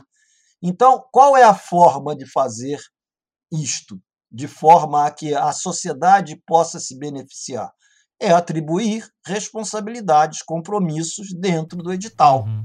Então, se o cara compra, por exemplo, um, uma região eh, boa economicamente, ele deveria ter compromisso de atender uma que não é tão boa economicamente para ele. Então, isto é uma forma de você contrabalançar dentro de um edital, de fazer com que compromissos sejam atendidos que não sejam tão vantajosos para as operadoras, né? de forma que ela tenha uma obrigação de atender locais onde, localidades onde eh, o serviço não vai ter uma rentabilidade tão grande, mas ela vai estar ganhando porque ela está atendendo uma outra localidade mais rentável. Né? Então, qualquer tipo de eh, eh, obrigação tem que ser colocada dentro do edital de é, do edital de leilão, né, do, ed, do, edital, que vai ser colocado à venda. Uhum. É, no 4G isso não foi feito e hoje, até hoje, a gente amarga não atendimento de 4G em um monte de localidades no Brasil. Nós não temos ainda 4G e também em competição entre operadoras. Né? Então, a competição também não se estabeleceu em vários locais no Brasil. Às vezes tem uma uma operadora só operando num determinado, uma determinada região, e aí ela estabelece as regras que ela bem entende. Uhum. Né? Então, tudo isso é, é, é, muito ruim sob o ponto de vista é, da competição e é, do atendimento da, da, da, de localidades onde não se tenha uma viabilidade econômica bem definida. Né? Então, isso foi colocado dentro do, do, das consultas públicas, né, que não fosse feito um edital arrecadatório, que se estabelecesse compromissos. Né? E esses compromissos tinham que ser associados ao 4G também. Uhum. Né? Então, os compromissos eh, de atendimento de localidades, de atendimento de estradas, né? eles foram colocados dentro do 4G, que é para a gente recuperar o que nós não conseguimos fazer no passado. Então, é, pelo menos isso. Né? Então, vão ser atendidos cerca de, sei lá, é, 14 mil localidades que ainda não têm 4G é, estabelecido dentro do Brasil e rodovias federais. Né? Então, a, ideia é atender todas as localidades acima de 600 habitantes no Brasil inteiro. Né? foram compromissos que foram estabelecidos, eh, ou pelo menos colocados como importantes, né, dentro dessa, dessas consultas e, e, consultas públicas que foram feitas. Uhum. Uh, a gente já está com quase uma hora e quarenta de papo aqui, a gente já, já vai se encaminhando para o final. Então, Socorro. assim, para a gente ir fechando, Ei. só umas uh, duas últimas perguntas, assim. A penúltima que eu vou fazer é: ok, amanhã é dia 4 de novembro e é quando de fato vai ser implementado esse edital pela Anatel. A essa altura do campeonato, o que a gente pode fazer? O que o nosso ouvinte pode fazer? Como pressão, como, como manifestação? muito difícil, muito difícil, muito difícil realmente. Sentar e chorar. Porque o que a gente vê é, olha só, é, no dia 27, né, dia, dia uhum. 27, conhecido como anteontem, né, uhum. é, as, as, é, as propostas foram entregues para a Anatel. Tá? É, envelopes fechados, ninguém sabe né, o conteúdo, mas as propostas estão entregues. Uhum. Existem 15 candidatos, 15 propostas diferentes que se habilitaram para esse edital. Né? Então, é, a Anatel está colocando como se fosse algo muito interessante, porque ela teve 15 candidatos. Existem 15 propostas colocadas na mesa. A gente não sabe qual o conteúdo dessas propostas, mas a gente já sabe quem é que se qualificou. Uhum. Né? Bom, o que quem se qualificou ou quem se interessou pelas eh, frequências colocadas eh, à, à, disposição, à venda. Né? Hum. Claro, Vivo, TIM. As três grandes provedoras do nosso mercado de telefonia móvel. Tá? Uhum. É, alguma operadora é, internacional é, interessada, Vodafone, T-Mobile, uh, ninguém. Não apareceu nenhuma operadora internacional nova. Mesmo sendo né? o quarto a China Telecom é, é, quarto maior mercado do mundo de eh, telefonia Caramba. móvel. Né?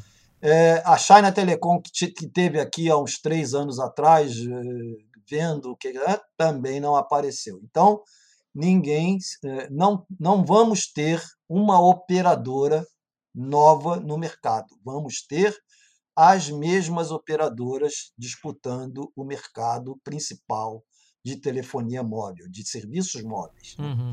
Mas se, se interessaram vários provedores de internet, provedores de internet do Brasil. O Brasil tem cerca de 14 mil provedores de internet. É, deve ser até mais, deve ser até mais, mas é, o que se fala é que existem 14 mil é, pequenos provedores de internet no Brasil inteiro. Alguns passaram de provedores pequenos para provedores médios e alguns chegam a ser até grandes. Né? BrisaNet, lá no Nordeste, praticamente cobre várias cidades no Nordeste brasileiro. Uhum. Né? É, tem provedores na área do, do, do, Sul e do Sudeste também bastante grandes, é, mas nunca da, da mesma é, do mesmo tamanho né, das três grandes que são a Vivo, a TIM e a Claro. Né? É, então, a maioria desses provedores, a maioria desses é, interessados são provedores de internet que vão se aventurar no provimento de telefonia móvel. Né? Obviamente que eles vão ter interesse no provimento de internet, mas o, o dispositivo que eles vão usar também é o dispositivo é, de telefonia. Né? Então, a gente não sabe. Até, tem muita, é, muito do que eu falo aqui é um pouquinho de especulação do que, de quais são as intenções dos modelos de negócio que esse pessoal está pensando. Uhum. Então, é, mas são pequenos provedores de internet, mais as três grandes, né? e mais um, o que está surgindo muito no mercado internacional, é, que são os provedores de redes neutras. Né? O que, que vem a ser esses provedores de redes neutras? Hum. É o camarada que estabelece uma infraestrutura de rede, vende o, o, o espectro que ele comprou né, no leilão, ele vende esse espectro, mas ele não atua no varejo. Uhum. Ele vende para terceiros. Então, em cima dessa infraestrutura, você pode ter redes virtuais privadas de telefonia e de serviços móveis, né? que são as MVNOs, né? Mobile Virtual Network Operator. Né? Tem vários tipos desse tipo de operador virtual. No Brasil, nenhuma delas deu certo até hoje. Aquela né? Nextel era nicho. uma dessas? Não. Nossa. Não, não, Nextel não é. Não, Nossa, não é. Essa veio nós tínhamos, nós tínhamos é, provedores virtuais em nichos de mercado, por exemplo, uma de seguros, parece que é, uma seguradora implantou uma MVNO, mas nunca deu certo efetivamente aqui no Brasil. Mas em outros mercados, isso acontece, é, é uma, um movimento interessante. Caramba, que né? específico. Né? Então, um, nós vamos ter uma interessada, que é uma empresa americana de eh, antenas, eles têm, estão direcionadas ao provimento de antenas, e que se cadastraram e aparentemente vão se colocar como provedores de rede neutra. Ele não vai entrar no varejo, ele vai vender recurso, por exemplo, para as três grandes, onde as três grandes não tenham é, esse recurso de maneira é, adequada, ou que eles fique muito caro para eles e ele compre mais barato de outro. Ou eles vão vender para os pequenos provedores de internet, para os pequenos provedores que é, ganharam uma região, mas que não ganharam no Brasil inteiro. Uhum. Né? Então, é, esses são os modelos que vão estar pululando né, depois que abrirem esses envelopes no dia 4. Né? Show de bola. É, há uma, eu, eu diria que a Anatel ficou muito satisfeita, né?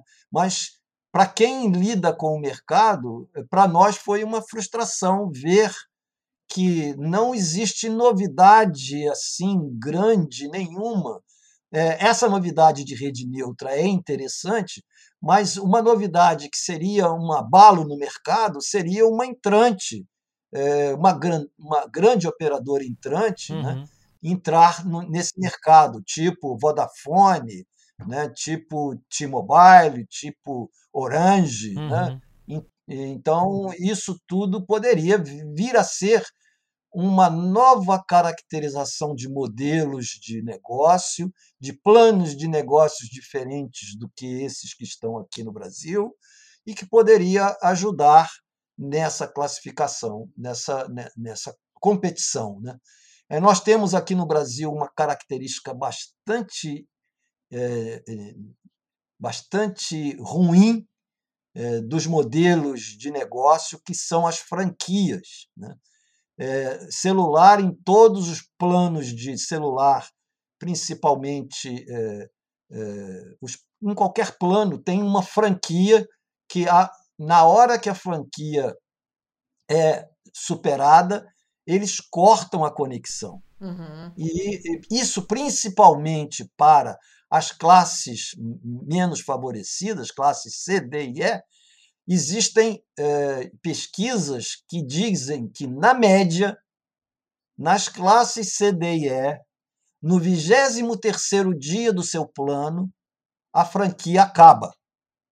E ele passa a não poder acessar do seu celular o serviço de telefonia móvel. E ele passa então a ter que ir para o Starbucks, ir para um local onde tenha é, Wi-Fi uhum. para poder acessar a internet. Ele só acessa, na verdade, né, é, serviços gratuitos, né, que são outro mal que existe no mercado de uma forma geral e isso aí não é só no nosso mercado, mas isso vai ter que ser uma discussão levada até a nível mundial, que são uhum. os Facebook, que são os Instagram, uhum. que são os WhatsApp da vida, né? que são gratuitos, mas que fazem com que é, você não tenha perspectiva de alternativas, né? e que você fique dominado por aquela eh, tecnologia ou com aquele aplicativo, e na hora que ele falha, como aconteceu recentemente, você não ter saída nenhuma. Né? Na hora que o Facebook, o Instagram e o WhatsApp saíram do, do ar, as pessoas uhum. ficaram sem saber o que fazer. Né? Então, isto é outra discussão que vai ter que ser levada.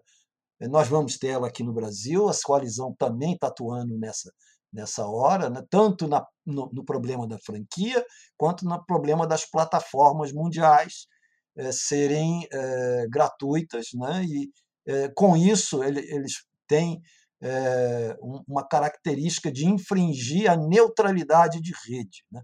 Neutralidade de rede é você, ao um usuário ter acesso fazer com que todos os acessos tenham entrada e saída dentro de uma rede sem priorização nenhuma de um serviço em relação a outro. Sem priorização de um assinante que tem um, um, um serviço pós-pago é, é, em relação a um serviço pré-pago.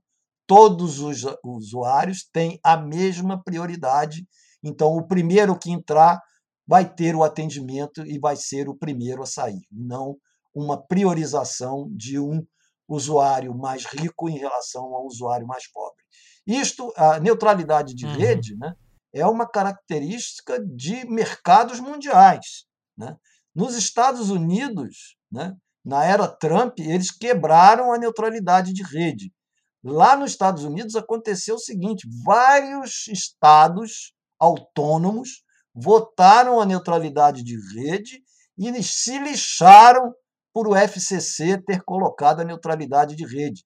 E foi liderado pelo mais poderoso dos estados, que era a Califórnia. Né? Na Califórnia, eles votaram e vários estados seguiram e votaram que não iriam quebrar a neutralidade de rede que era imposta pelo FCC, que é o órgão de, de coordenação, é a agência americana. Né?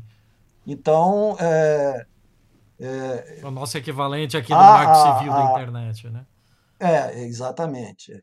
Nós aqui no Brasil temos o Marco Civil da internet que impede a quebra, da, que mantém a neutralidade de rede, uhum. né? E, é, e é, o que a gente acha, né, e, e estamos tendo dificuldade em ter essa discussão, é que o zero rating, né, que é o serviço gratuito, ele impede a neutralidade de rede. Né? Ele é um obstáculo à neutralidade de rede. Perfeito. É, a gente vai ter que voltar nisso e provavelmente a gente vai ter que voltar vai, nisso ano certeza. que vem, porque a gente já viu esse estrago na eleição passada, ano que vem tem eleição e uh, não vai ter como contornar mais esse assunto. A gente pretende muito em breve é. ter, que, ter que botar o dedo nessa ferida mas já passou da meia-noite lá para dona Letícia, então eu, eu, vou ter é, que verdade. me forçar aqui a fechar o episódio.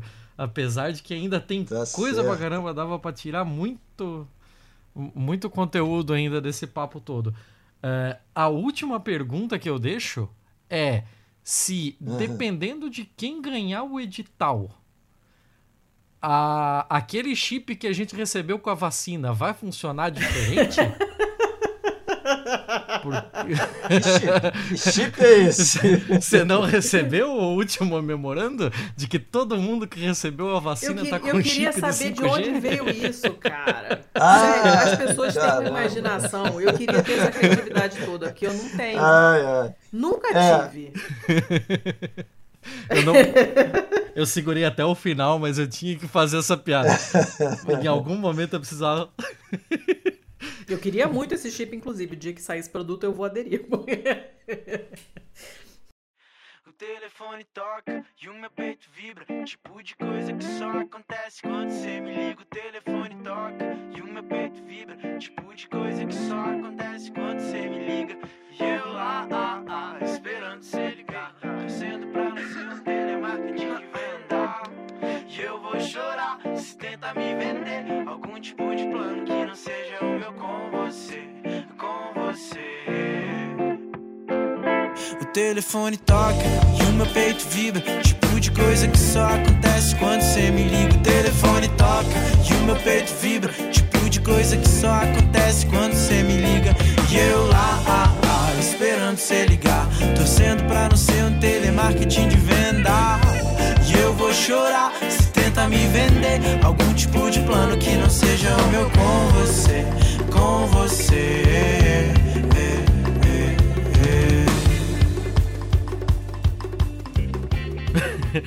Dona Letícia, você que tá aí agora toda empolgada, falante, é, você pode inaugurar então a Balada do Pistoleiro. A Balada do Pistoleiro é a nossa, a nossa área de recomendações culturais aqui. Pode ser filme, pode ser livro, pode ser o que der na ah, telha. Uh, mas é. a, a Letícia avisou? De... Avisei. Avisou, ah, avisou. Eu tá. tenho aqui uma recomendação é, nessa linha. Ela tá ficando esperta. Ela tá ficando esperta.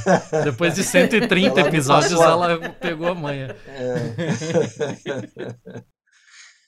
é o seguinte, né? É, é, é uma coisa bastante interessante, né? E, e aconteceu recentemente, né? É, tem uma ópera, olha só, né?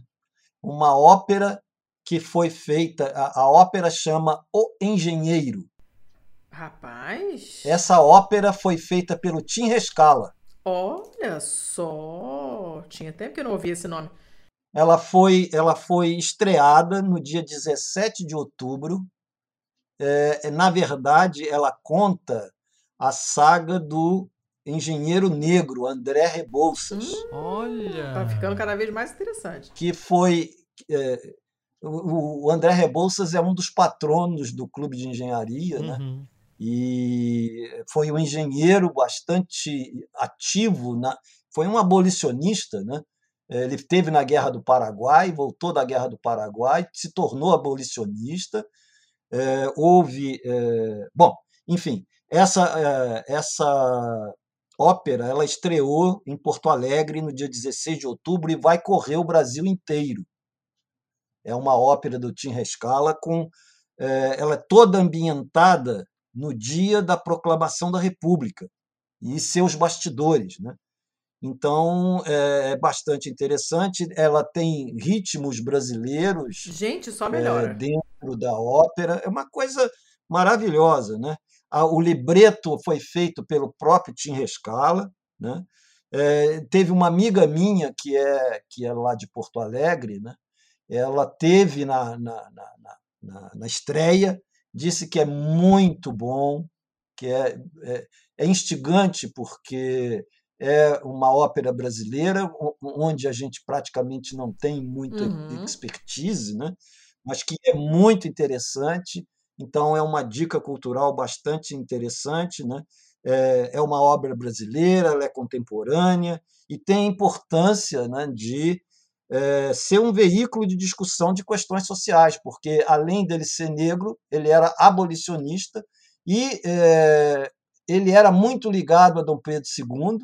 E quando houve a proclamação da República e que exilou Dom Pedro II, ele foi junto com Pedro II para Lisboa. Uhum. Né? Então ele se manteve fiel a Dom Pedro II e acabou, é, depois de passar por vários países na Europa, morreu na Ilha da Madeira. Né? É, então eram dois irmãos, né? o André Rebouças e o Antônio Rebouças, só que o Antônio Rebouças morreu muito novo, né? morreu de, acho que de, é, acho que foi Bom, não, não lembro. Ele morreu muito novo de uma doença dessas endêmicas né, aqui, no, aqui no Brasil. E, mas o André Rebouças eh, teve essa atuação toda muito social e era um engenheiro. Ele construiu a, a, a estrada de ferro Curitiba-Paranaguá. Olha é, só! É, é autoria dele, foi ele o engenheiro da obra de eh, Curitiba-Paranaguá, que é uma maravilha. Né? É uma obra de, de construção de ferrovia maravilhosa. Né? É, eu já tive lá nessa, nessa, nessa ferrovia, é uma coisa maravilhosa. Eu morei Bom, em Curitiba, mas nunca fui para Paranaguá. Ah, nunca foi. Nunca é, Porque ela é toda feita é, por túneis e, e pontes, né? Uhum. E, inclusive, é, de viadutos, enfim, uma, uma, uma obra de engenharia maravilhosa. Então, essa é a minha dica aí para que a gente percorra, quando ela surgir na nossa, na nossa perspectiva aqui de, de, das nossas cidades, que a gente possa dar uma olhada, porque vale a pena, é uma obra brasileira de que leva o conhecimento de uma question, um questionamento social que está, na verdade, cada vez mais sendo foco da sociedade brasileira, né? Nossa, muito bom, olha, curiosa. não Bem Acho inesperado essa dica. ópera aqui, Thiago. É. legal, legal pra caramba. Podia ter. Eu tava, ó, nem, nem sei o que eu tava esperando, mas certamente não era isso, mas eu amei. Vou botar até um post-it aqui na minha frente pra não esquecer, porque eu esqueço. E você, dona Seu Letícia, Thiago, o que, que traz pra eu gente? Eu não tenho nada, na verdade. Eu tô em mais um momento que eu, não, que eu tô sem nada. Vem cá, é, talvez apareça alguma coisa agora enquanto eu falo. Deixa, deixa eu perguntar. Você lembra se eu já indiquei o Mosquito, o livro? Tem um livro Você chamado lembra? Mosquito, é isso? Tem. Eu já hum. indiquei? Hum, não, né? Provavelmente não, mas você tá cometendo o erro de, de confiar na minha memória. A, a, tua é muito melhor que a minha. É, mas é, é um erro. Mas, enfim. Então eu vou fazer o seguinte: eu vou indicar Dois erros não fazem um acerto, né? Não, não, não fazem nem meio acerto. É, eu, eu não sei, cara, eu já falei desse livro, não, eu tô achando que eu já indiquei, mas eu vou reindicar. Se chama O Mosquito, já esqueci o nome da autora, vou ter que procurar aqui, mas agora não, não vou fazer. É, e é um livro que fala da, de como o mosquito é o, o animal mais é perigoso para o ser humano. Ele faz todo um apanhadão da história humana e né, a convivência com o mosquito e todos os 12 quadrilhões de doenças que esse merda é, transmite. E, e, é super interessante, porque se você perguntar para qualquer pessoa na rua qual você acha que é qual animal mais perigoso, a pessoa vai falar, sei lá, tubarão, né? né? Água viva, é. se for um australiano, jacaré, não sei o quê. E ninguém vai pensar no hipopótamo que mata gente pra caramba na África Quer dizer, gente pra caramba não, mas mata muito mais leão, que é o que viria na cabeça automaticamente, né? Uhum. E, mas na verdade é um mosquito, porque ao longo de toda a existência humana ele não faz outra coisa que não transmitir doença. Matar gente.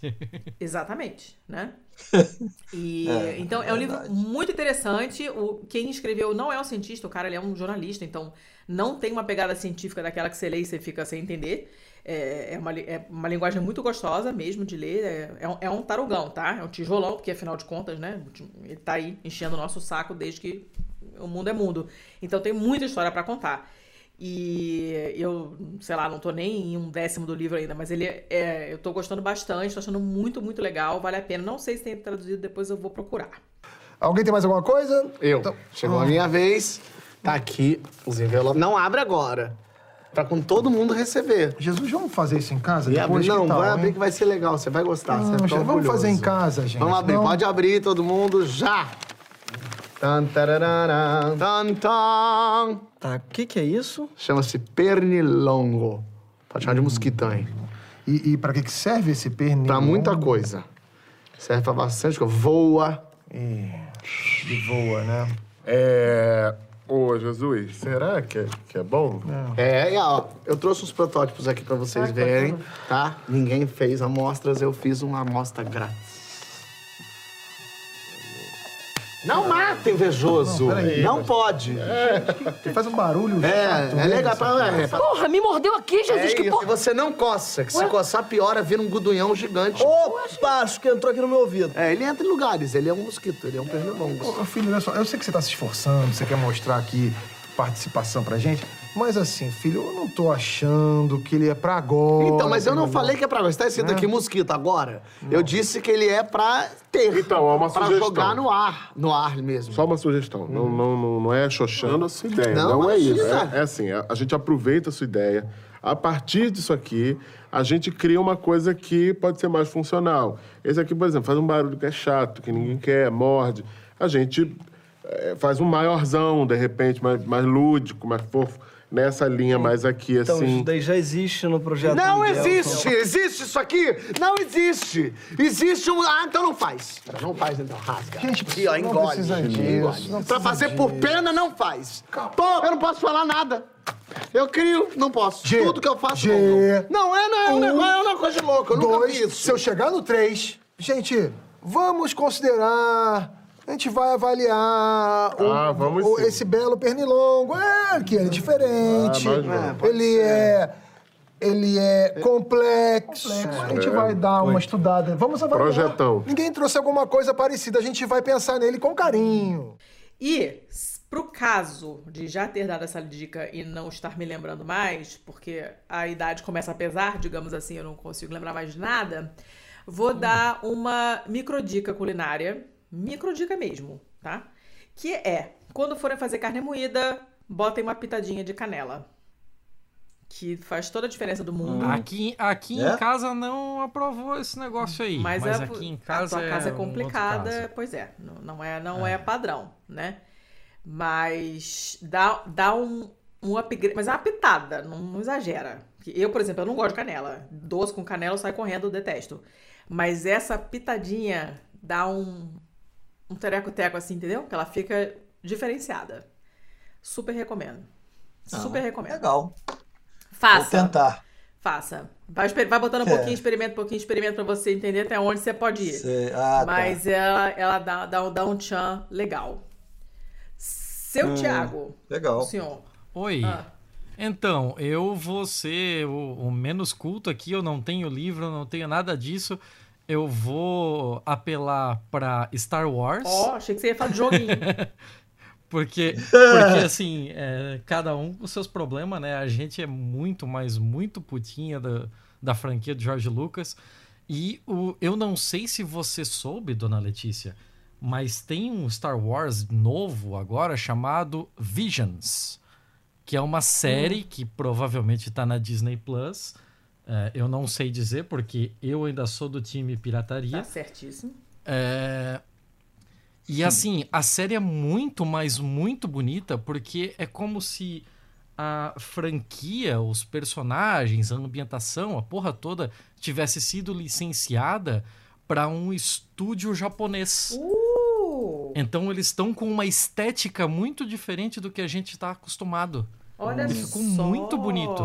Assim, a, a história continua sendo um clichê, continua sendo aquela coisa, você não vai ser surpreendido em nada, mas é bonito demais, demais mesmo. Oh. A primeira temporada, eu não sei se, se vai ter mais e tal, né? Imagino que vai, porque a, a Disney Plus vai transformar isso tudo em uma linha de produção, né? E vender boneco adoidado.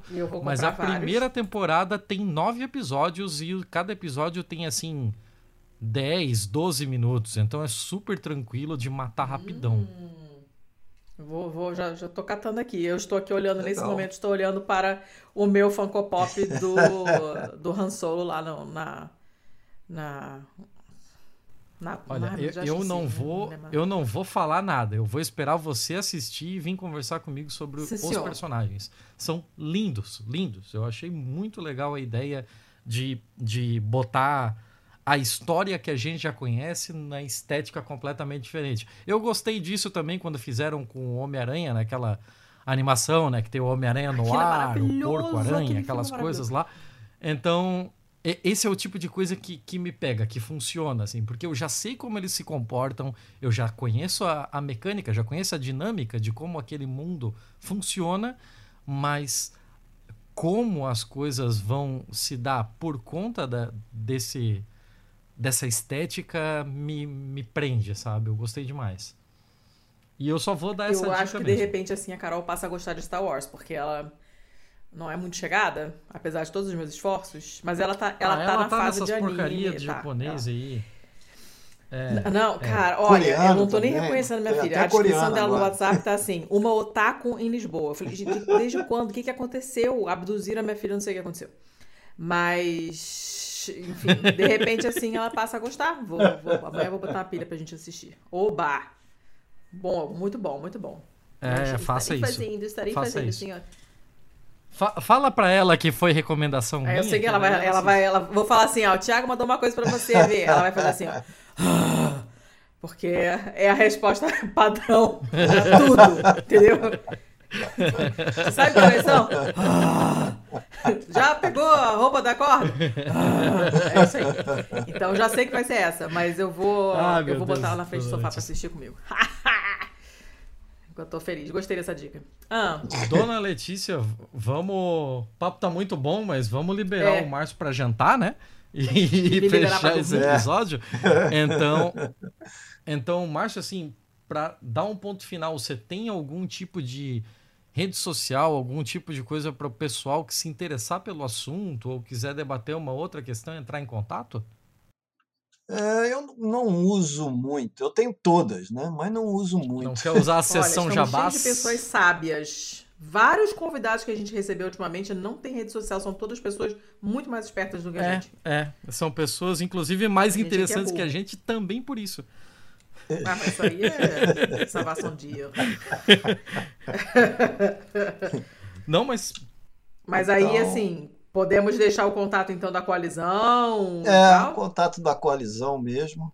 É. Show. Eu tenho o meu, meu bom, é, e-mail, né? Enfim, coisa bem antiga, né? Coisa bem eu antiga. Eu adoro né? e-mail e irei defendê-lo. Mas eu vou deixar, vamos colocar aqui então a, a, os contatos da coalizão, porque tem é. bastante é. informação para quem quiser, já dá uma. já facilita. Uhum. É.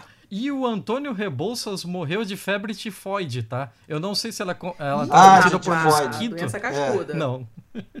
É. Doença cascuda. Não, que eu me lembre, que eu me lembre, febre tifoide não é mosquito, não. Ah, tá. Porque senão a gente já amarrava os assuntos aqui. É, pois é. É isso aí. Ai, que socorro. Mas é... perfeito, então. Não, viu? Temos é um... oral, não é mosquito. Não. Temos um ótimo episódio aqui. Tá mais do que bem explicado. Vamos disparar o quanto antes isso aqui para todo mundo, para que a gente saiba os efeitos, né? Que a gente consiga identificar exatamente o que está acontecendo. É muita é. coisa ao mesmo tempo. É a parte tecnológica, é a parte geopolítica, é a parte de interesses outros, inclusive das próprias empresas de telefonia, operadoras e tal. Eu acho que deu para fazer um grande apanhadão e, inclusive, com a parte dos editais ficou muito bom. Eu só posso agradecer mais uma vez. Muito obrigado, Márcio, por essas duas Nada, horas e que pouco isso. que você nos doou aqui para explicar essa questão. Depois do tempo perdido ontem com os problemas técnicos. Ah, tem mais isso, né? Ontem teve, é, teve tentativa com problemas técnicos. Olha só como. É. Tinha que ser no episódio 5G, eu não entendo isso. É. Esse é o convidado que merece um buquê de flores depois, que nem na, na ópera.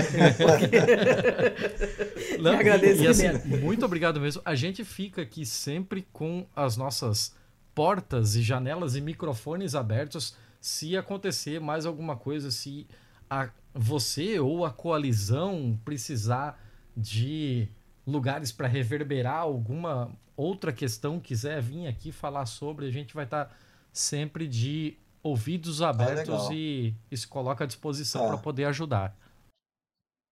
Tá certo. E se quiserem mais algum tipo de informação, tal, conversa, também estou à disposição para conversar sobre. Pentelhar-lo-emos, pentelhar né? E, e vai acontecer coisa daqui a Exato. pouco, né? Porque a partir do momento de abertura dos, dos, eh, dos envelopes lá no dia 4, vai começar a ficar claro qual é o caminho. Ah, tem que né? pegar essa abertura de envelope e fazer streaming igual o Oscar, velho.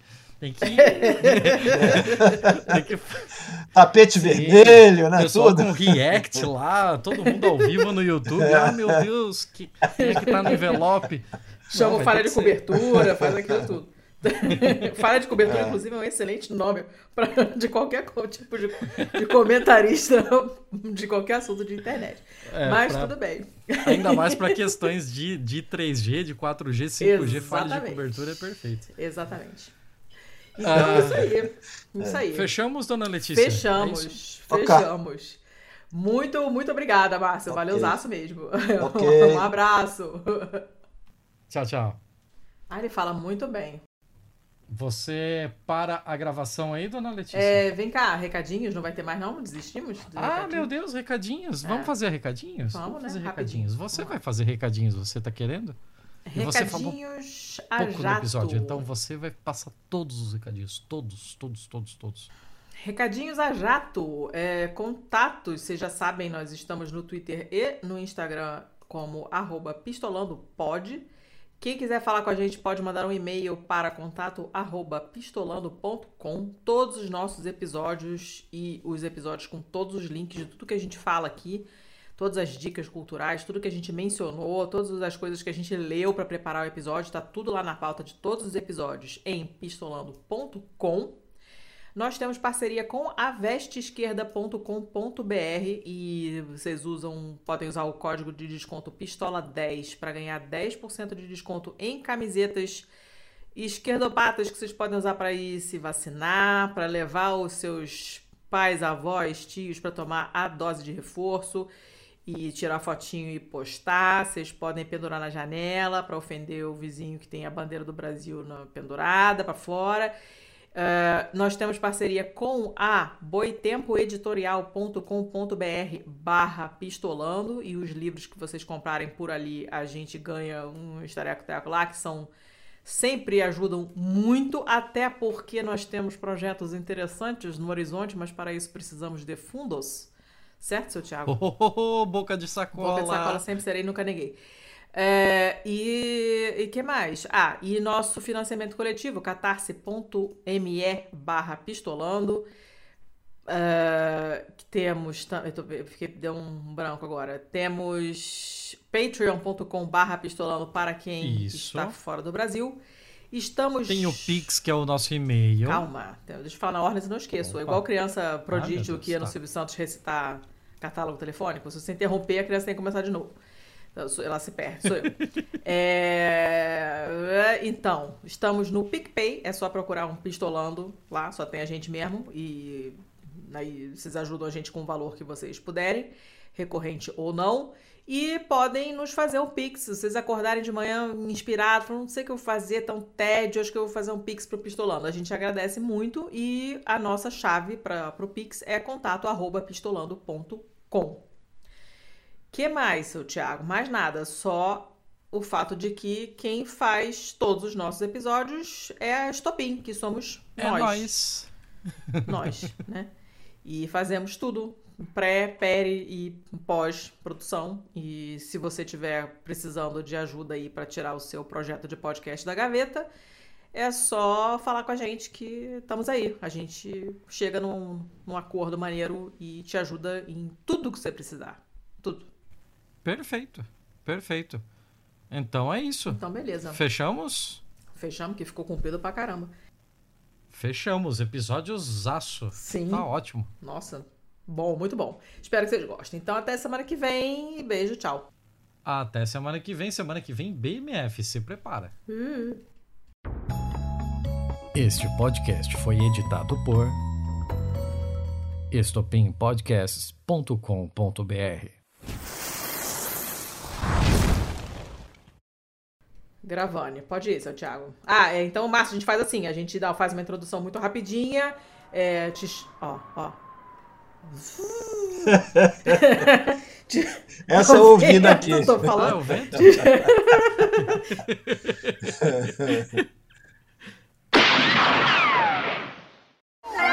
Beyonce on the.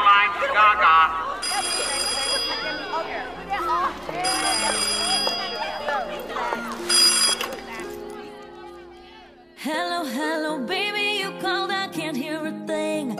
I have got no service club, you say, say. What, what, what did you say? Oh, you're breaking up on me. Sorry, I cannot hear you, I'm kinda busy.